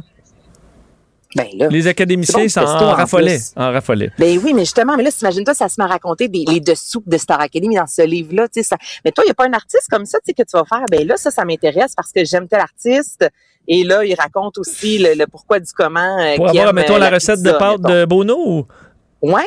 Euh, ben, vite de même, non, mais il y a sûrement. euh, Écoute, il y a sûrement quelqu'un Ah, qui, euh, qui m'amènerait euh, quelque chose, mais un beau livre de recettes avec des belles photos, là, ça me, ça me déplaît pas, là. Je vais, je vais le feuilleter. Mais, euh, mais c'est à voir. C'est à voir, Tu les feras, tu puis tu vois, me diras lesquelles, sont bonnes, lesquelles recettes sont bonnes. Lesquelles recettes sont bonnes et ben si je me fie par contre à ce nouveau format, je trouve qu'il fonctionne de plus en plus. Moi ça, ça me parle plus que juste recettes euh, parce que je, moi je cuisine pas dans la vie là. Fait que c'est- les photos sont bien belles mais j'y ferai pas. Mais là quand tu me racontes l'histoire, on dirait que ça me donne plus envie encore. Hmm. Donc euh, ça sortira le 3 novembre prochain. Bon, parlons des Black Eyed Peas. T'en as glissé un mot tantôt parce qu'ils seront dans, les dans le concert pour la planète, Ouais. mais ils sont de retour avec la chanson Hit It. Hit it! Je te fais entendre ça, tu me diras si c'est un hit de l'été, on écoute. Let's do it again. One more time, let's do it again. Let's get it, get it, baby, till you satisfied. Do it like the night won't end. Baby, baby, let's go one more time. Ayy. Replay and rewind. Ayy. Love me till I'm satisfied. Love you till you're satisfied. Bon, on verra. Parce que la- la- l'an passé, à peu près au même temps de l'année, il sortait, ou peut-être un peu avant, le Mamacita. Puis au début, Ah j'étais oui. pas sûr. Finalement, ça a joué. Euh, Je veux dire que ça a joué. Les vides baissés. Mais Alors, moi, Mamacita, on me l'a tellement rentré dans la gorge qu'à donné, je me suis mis à l'aimer. Écoute, c'est ça.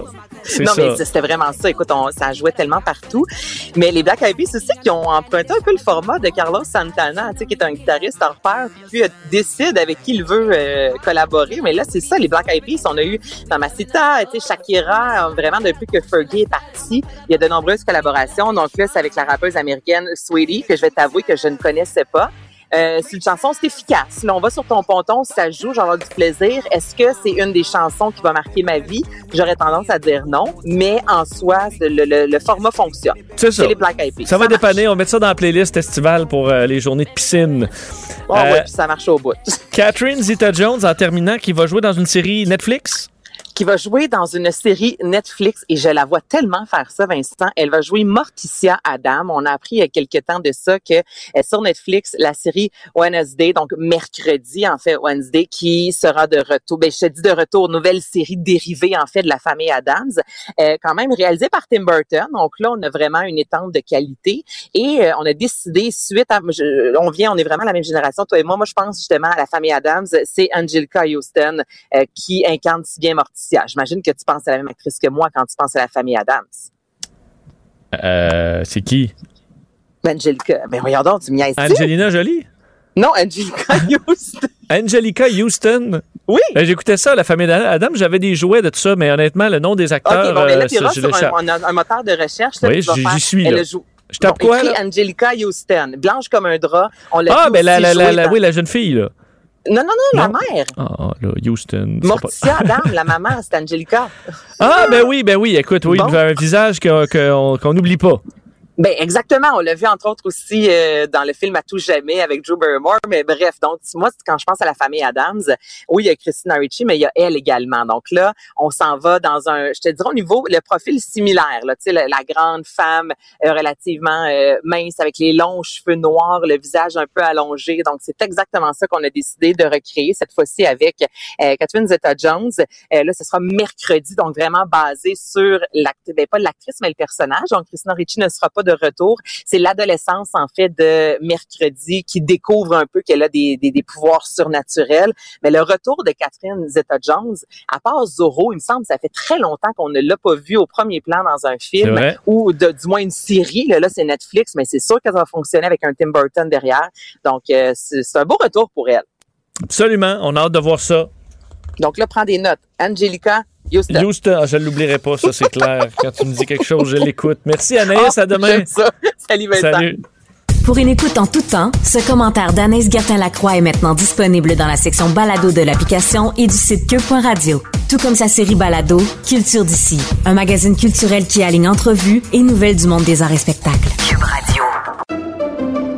Pendant que votre attention est centrée sur cette voix qui vous parle ici, ou encore là, ici, très loin là-bas,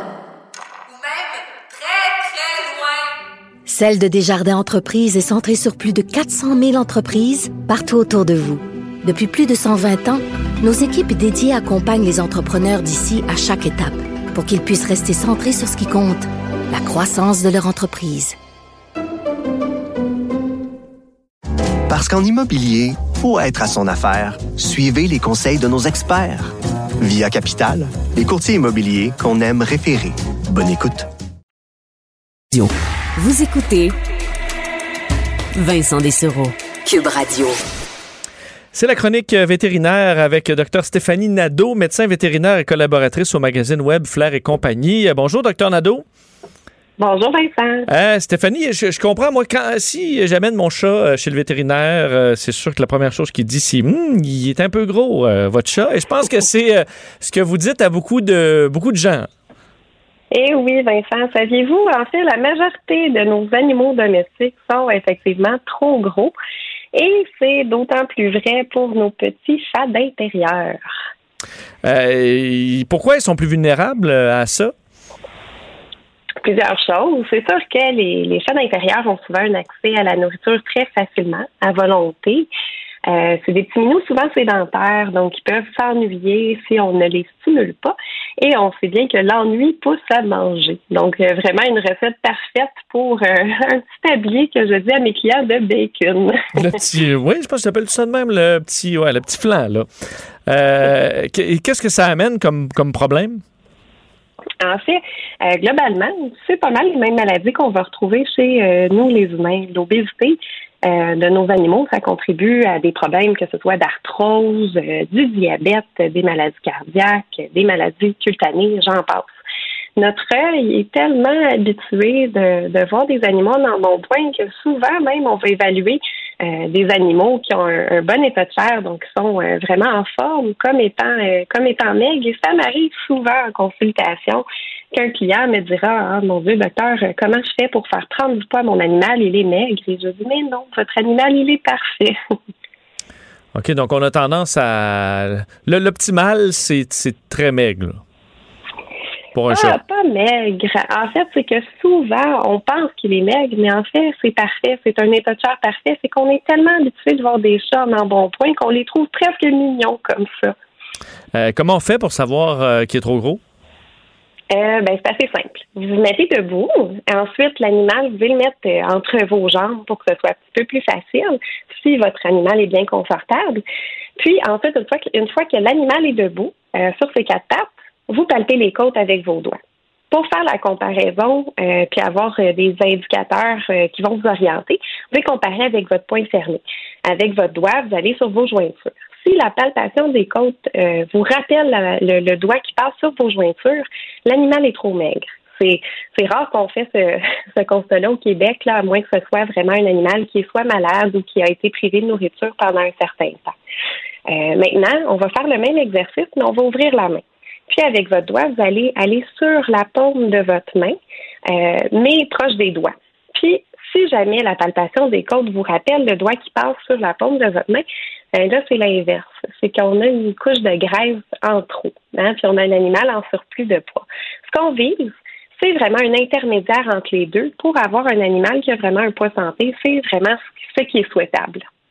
Euh, comment on fait maigrir à ce moment-là? Il y a la question des gâteries. Là. Que des gâteries d'épicerie, euh, ça doit pas être super et ça doit être calorique, mais est-ce qu'il en existe des versions moins pires? Est-ce qu'il y a des conseils pour ça? Tout à fait, tout à fait. Donc, les gâteries, effectivement, il en existe différents types. Certaines sont beaucoup plus caloriques que d'autres. Donc, euh, idéalement, on y va vers vraiment des, des gâteries sont moins caloriques. Certaines gâteries pour chat peuvent même contenir seulement une seule euh, calorie vraiment par morceau.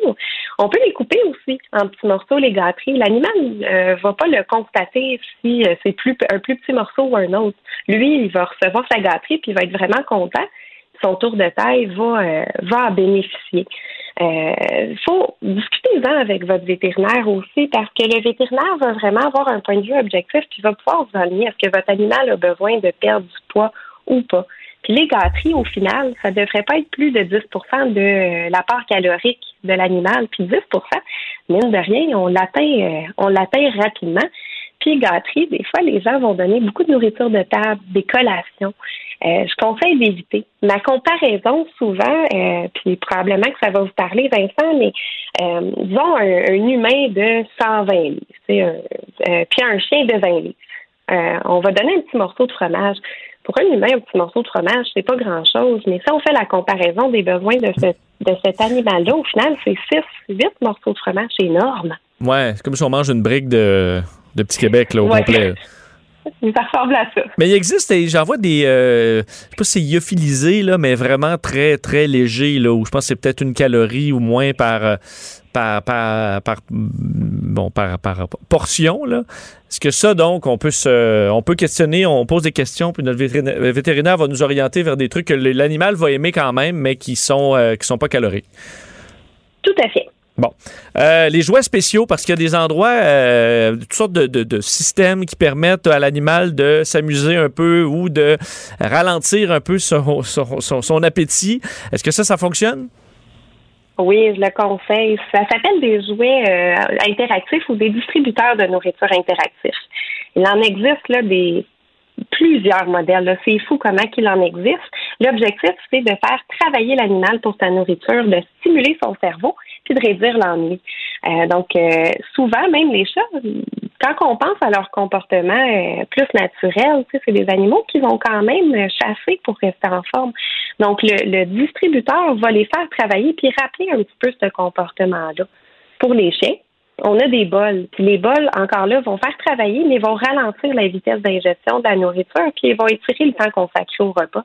Puis en mangeant plus lentement, l'effet de satiété, ça tient plus rapidement, mais d'autant plus les gens qui n'ont pas nécessairement euh, autant de temps qu'ils l'aimeraient dédié à leurs animaux, mais ça permet de garder les animaux stimulés. Euh, L'activité physique à travers ça, parce que des fois, les chats, même en vieillissant, euh, il faut, faut, faut y mettre du sien là, pour les faire bouger, non? C'est vrai, j'ai des bons conseils pour, pour ça. Entre autres, pour les chats, souvent, euh, la nouveauté va beaucoup les attirer. Donc, d'avoir des jouets différents euh, va beaucoup les stimuler à bouger. Puis, des fois, simplement de rajouter un petit peu d'herbe à, chat va vraiment attirer euh, leur œil. Donc, ça, c'est quelque chose d'intéressant. Pour les chiens, ben c'est sûr que l'été, c'est le moment idéal pour allonger un petit peu les promenades. Bon, je dis pas aujourd- aujourd'hui à ce moment-ci, il fait très chaud, mais quand le soleil se couche, euh, c'est plaisant de marcher l'été. Un 15 minutes de plus chaque jour, ça peut faire une énorme différence. Les petits chiens aussi qu'on a tendance à tenir dans nos bras, à mettre dans des sacs, laissez-les marcher. Souvent, ils sont beaucoup plus résistants qu'on le pense. Puis eux aussi aiment beaucoup faire de l'exercice, bouger. Puis le meilleur conseil que, je peux donner, la crème que, j'adore, c'est si jamais vous avez un voisin qui a un chien également, les deux chiens s'entendent bien, mais c'est ça pourrait être une bonne idée de une fois qu'on va marcher le chien, on marche les deux chiens.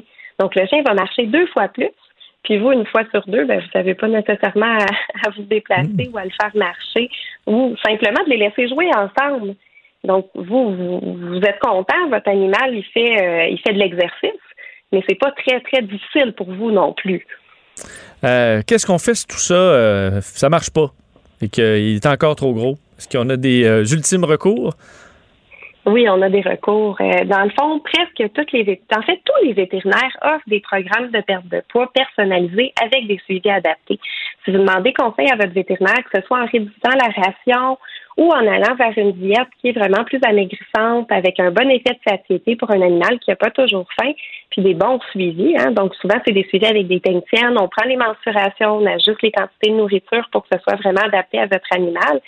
Euh, les gens seraient surpris des résultats qu'ils pourraient avoir. Si on est persévérant, on a des objectifs réalistes, on va avoir un animal en super forme. Ça va être tellement plus facile qu'on le pense, mais d'être accompagné, c'est sain, euh, puis ça fait toute la différence. Ben, C'est de très bons conseils. J'espère que. Enfin, moi, j'ai pris des notes. J'espère que d'autres l'ont fait. Euh, Docteur Stéphanie Nadeau, merci infiniment d'avoir été là. Euh, et il faut dire les, euh, de, de- de cette collaboration cet été. On a appris plein de choses sur euh, comment bien traiter et s'occuper de nos animaux domestiques. Merci d'avoir été là. Ouais, C'était un grand plaisir. Je vous souhaite une excellente journée. Merci, Docteur Stéphanie Nadeau, médecin vétérinaire et collaboratrice au magazine Web, Flair et compagnie. Pendant que votre attention est centrée sur vos urgences du matin, vos réunions d'affaires du midi, votre retour à la maison ou votre emploi du soir, celle de Desjardins Entreprises est centrée sur plus de 400 000 entreprises à toute heure du jour. Grâce à notre connaissance des secteurs d'activité et à notre accompagnement spécialisé, nous aidons les entrepreneurs à relever chaque défi pour qu'ils puissent rester centrés sur ce qui compte, le développement de leur entreprise. Parce qu'en immobilier, pour être à son affaire, suivez les conseils de nos experts. Via Capital, les courtiers immobiliers qu'on aime référer. Bonne écoute. Point radio. Cube Radio. Cube Radio. Pour comprendre même les dossiers les plus compliqués, Vincent Dessereau.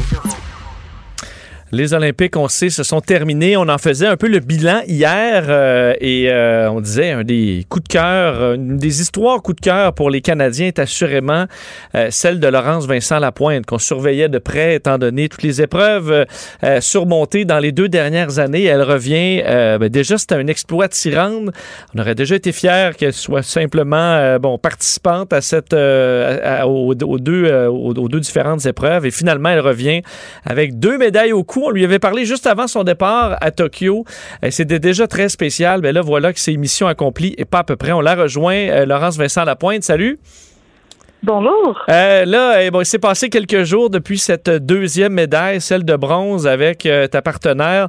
Euh, Est-ce que la pression est redescendue? Quel sentiment t'occupe aujourd'hui?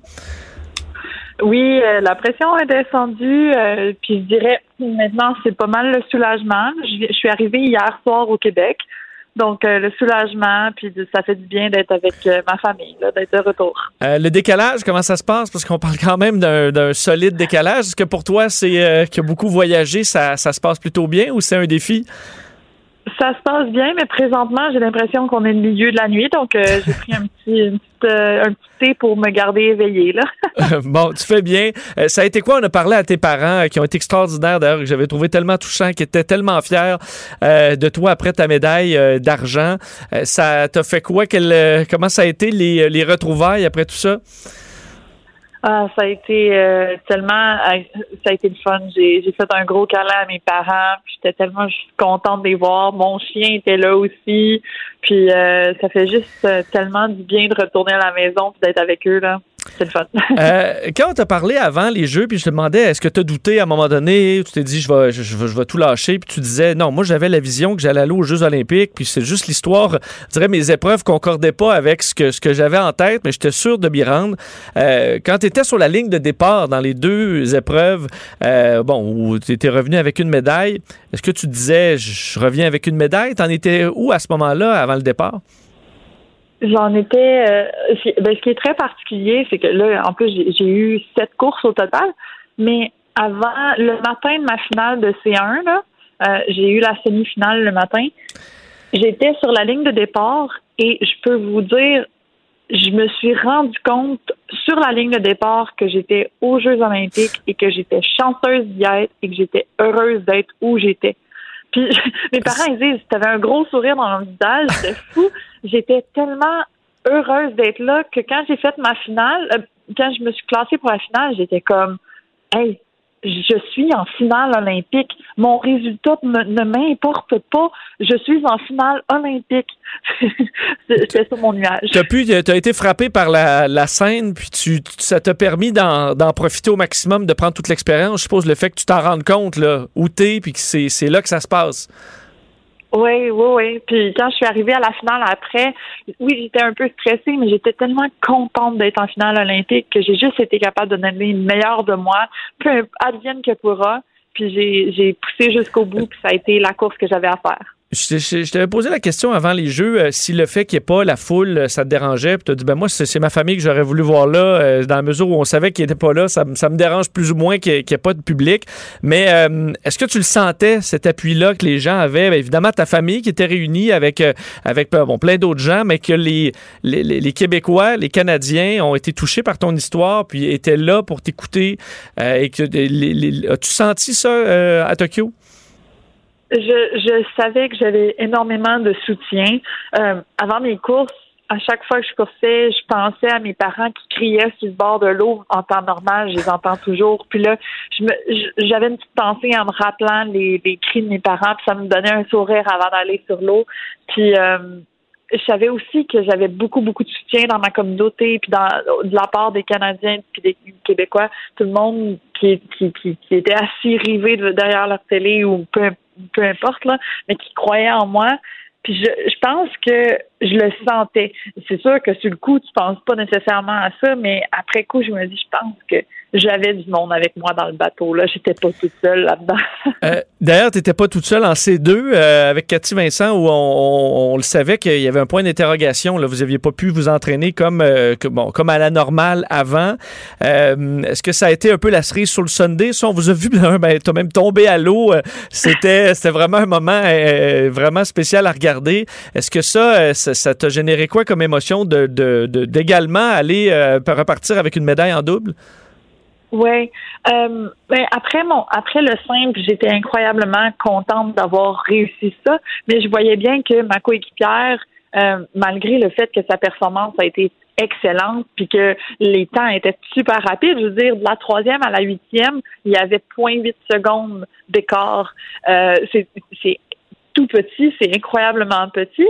Puis je savais qu'elle, malgré tout ça, elle était un peu déçue de ne pas avoir fait un podium, vu que c'était c'était notre rêve, c'était notre but de le faire ensemble. Donc, quand on a passé la ligne d'arrivée en double, puis que euh, j'ai, je savais qu'on avait enfin réussi à faire ça ensemble, là, j'ai vraiment fait comme yes. J'étais soulagée, je criais, elle était debout, elle sautait de joie. Puis euh, c'est une des raisons pour lesquelles on est tombé à l'eau. On était tellement excités qu'on a, on a perdu l'équilibre. Ça- ça- Mais on- c'était fou. C'est-tu quelque chose qui arrive euh, de temps en temps, ça, de chuter d'excitation à ce moment-là, ou pour toi, c'est c'est inusité? Ça nous était déjà arrivé, mais la plupart du temps, c'est qu'à l'après la course de ces deux, euh, on a les jambes. Moi, j'ai les jambes sciées un petit peu parce que on pousse tellement fort physiquement que souvent mes jambes arrêtent de fonctionner après la course. Puis là, ben, elle qui était debout dans le bateau, moi qui, qui avait plus de jambes et qui essayait de tenir le ballon, ben, on a fini à l'eau. Mais euh, c'est pas grave, là, c'est juste drôle de tomber à l'eau. On, on a fini sur une bonne note. Et là, euh, là, on dira plus, hein, euh, Laurence Vincent Lapointe qui a été euh, malchanceuse les épreuves. Là, t'es es une médaillée, double médaillée olympique. Qu'est-ce qui s'en vient pour toi à partir de là? Tu, tu, Qu'est-ce que tu vois dans le futur? Pour l'instant, c'est un retour pour moi aux études. Euh, c'est drôle parce que à peu près deux jours avant le début des courses olympiques, j'ai eu ma réponse euh, que j'attendais. J'étais sur une liste d'attente en physiothérapie. J'ai été acceptée. Euh, puis là, ben immédiatement, j'ai un petit peu de repos, j'ai une petite régate, mais après ça, retour aux études cet automne. Puis on va voir les mois qui s'en viennent là, euh, pour l'entraînement. Ben, félicitations, en tout cas, pour, euh, pour ça aussi. Donc, un nouveau, un, nou- un nouveau défi. Puis, disons qu'on n'est pas très inquiet que tu puisses euh, réussir avec brio là-dedans. Ben, vraiment, euh, félicitations. Ça a été euh, extraordinaire de te, de te voir aller et de suivre ton histoire. Bon, tu suivras aussi pour la suite. Puis, tu diras un beau bravo à tes parents aussi qui ont été. Puis, je sais qu'ils enlignaient les entrevues, mais toujours avec la même émotion. Puis, je leur ai dit, je sais que ça fait 10 entrevues que vous faites. Là. Puis, ils ont dit, on s'en fout. On est tellement contents. Ils nous ont donné de l'énergie. Donc, ça a été vraiment, et comme tu le fais encore aujourd'hui d'ailleurs, merci euh, infiniment d'avoir été là et de nous avoir fait vivre ça pendant l'expérience olympique. Merci beaucoup. Merci, au revoir. Laurence Vincent Lapointe, donc, euh, qui revient avec euh, ses deux médailles au coup bronze avec sa partenaire euh, en C2 et sa médaille d'argent en C1. Alors, toute une histoire qui se termine bien, fait partie des belles histoires des Jeux olympiques. On va s'arrêter, on se reparle demain midi. Caroline Evarda arrive dans un instant. Bon après-midi. Cube Radio.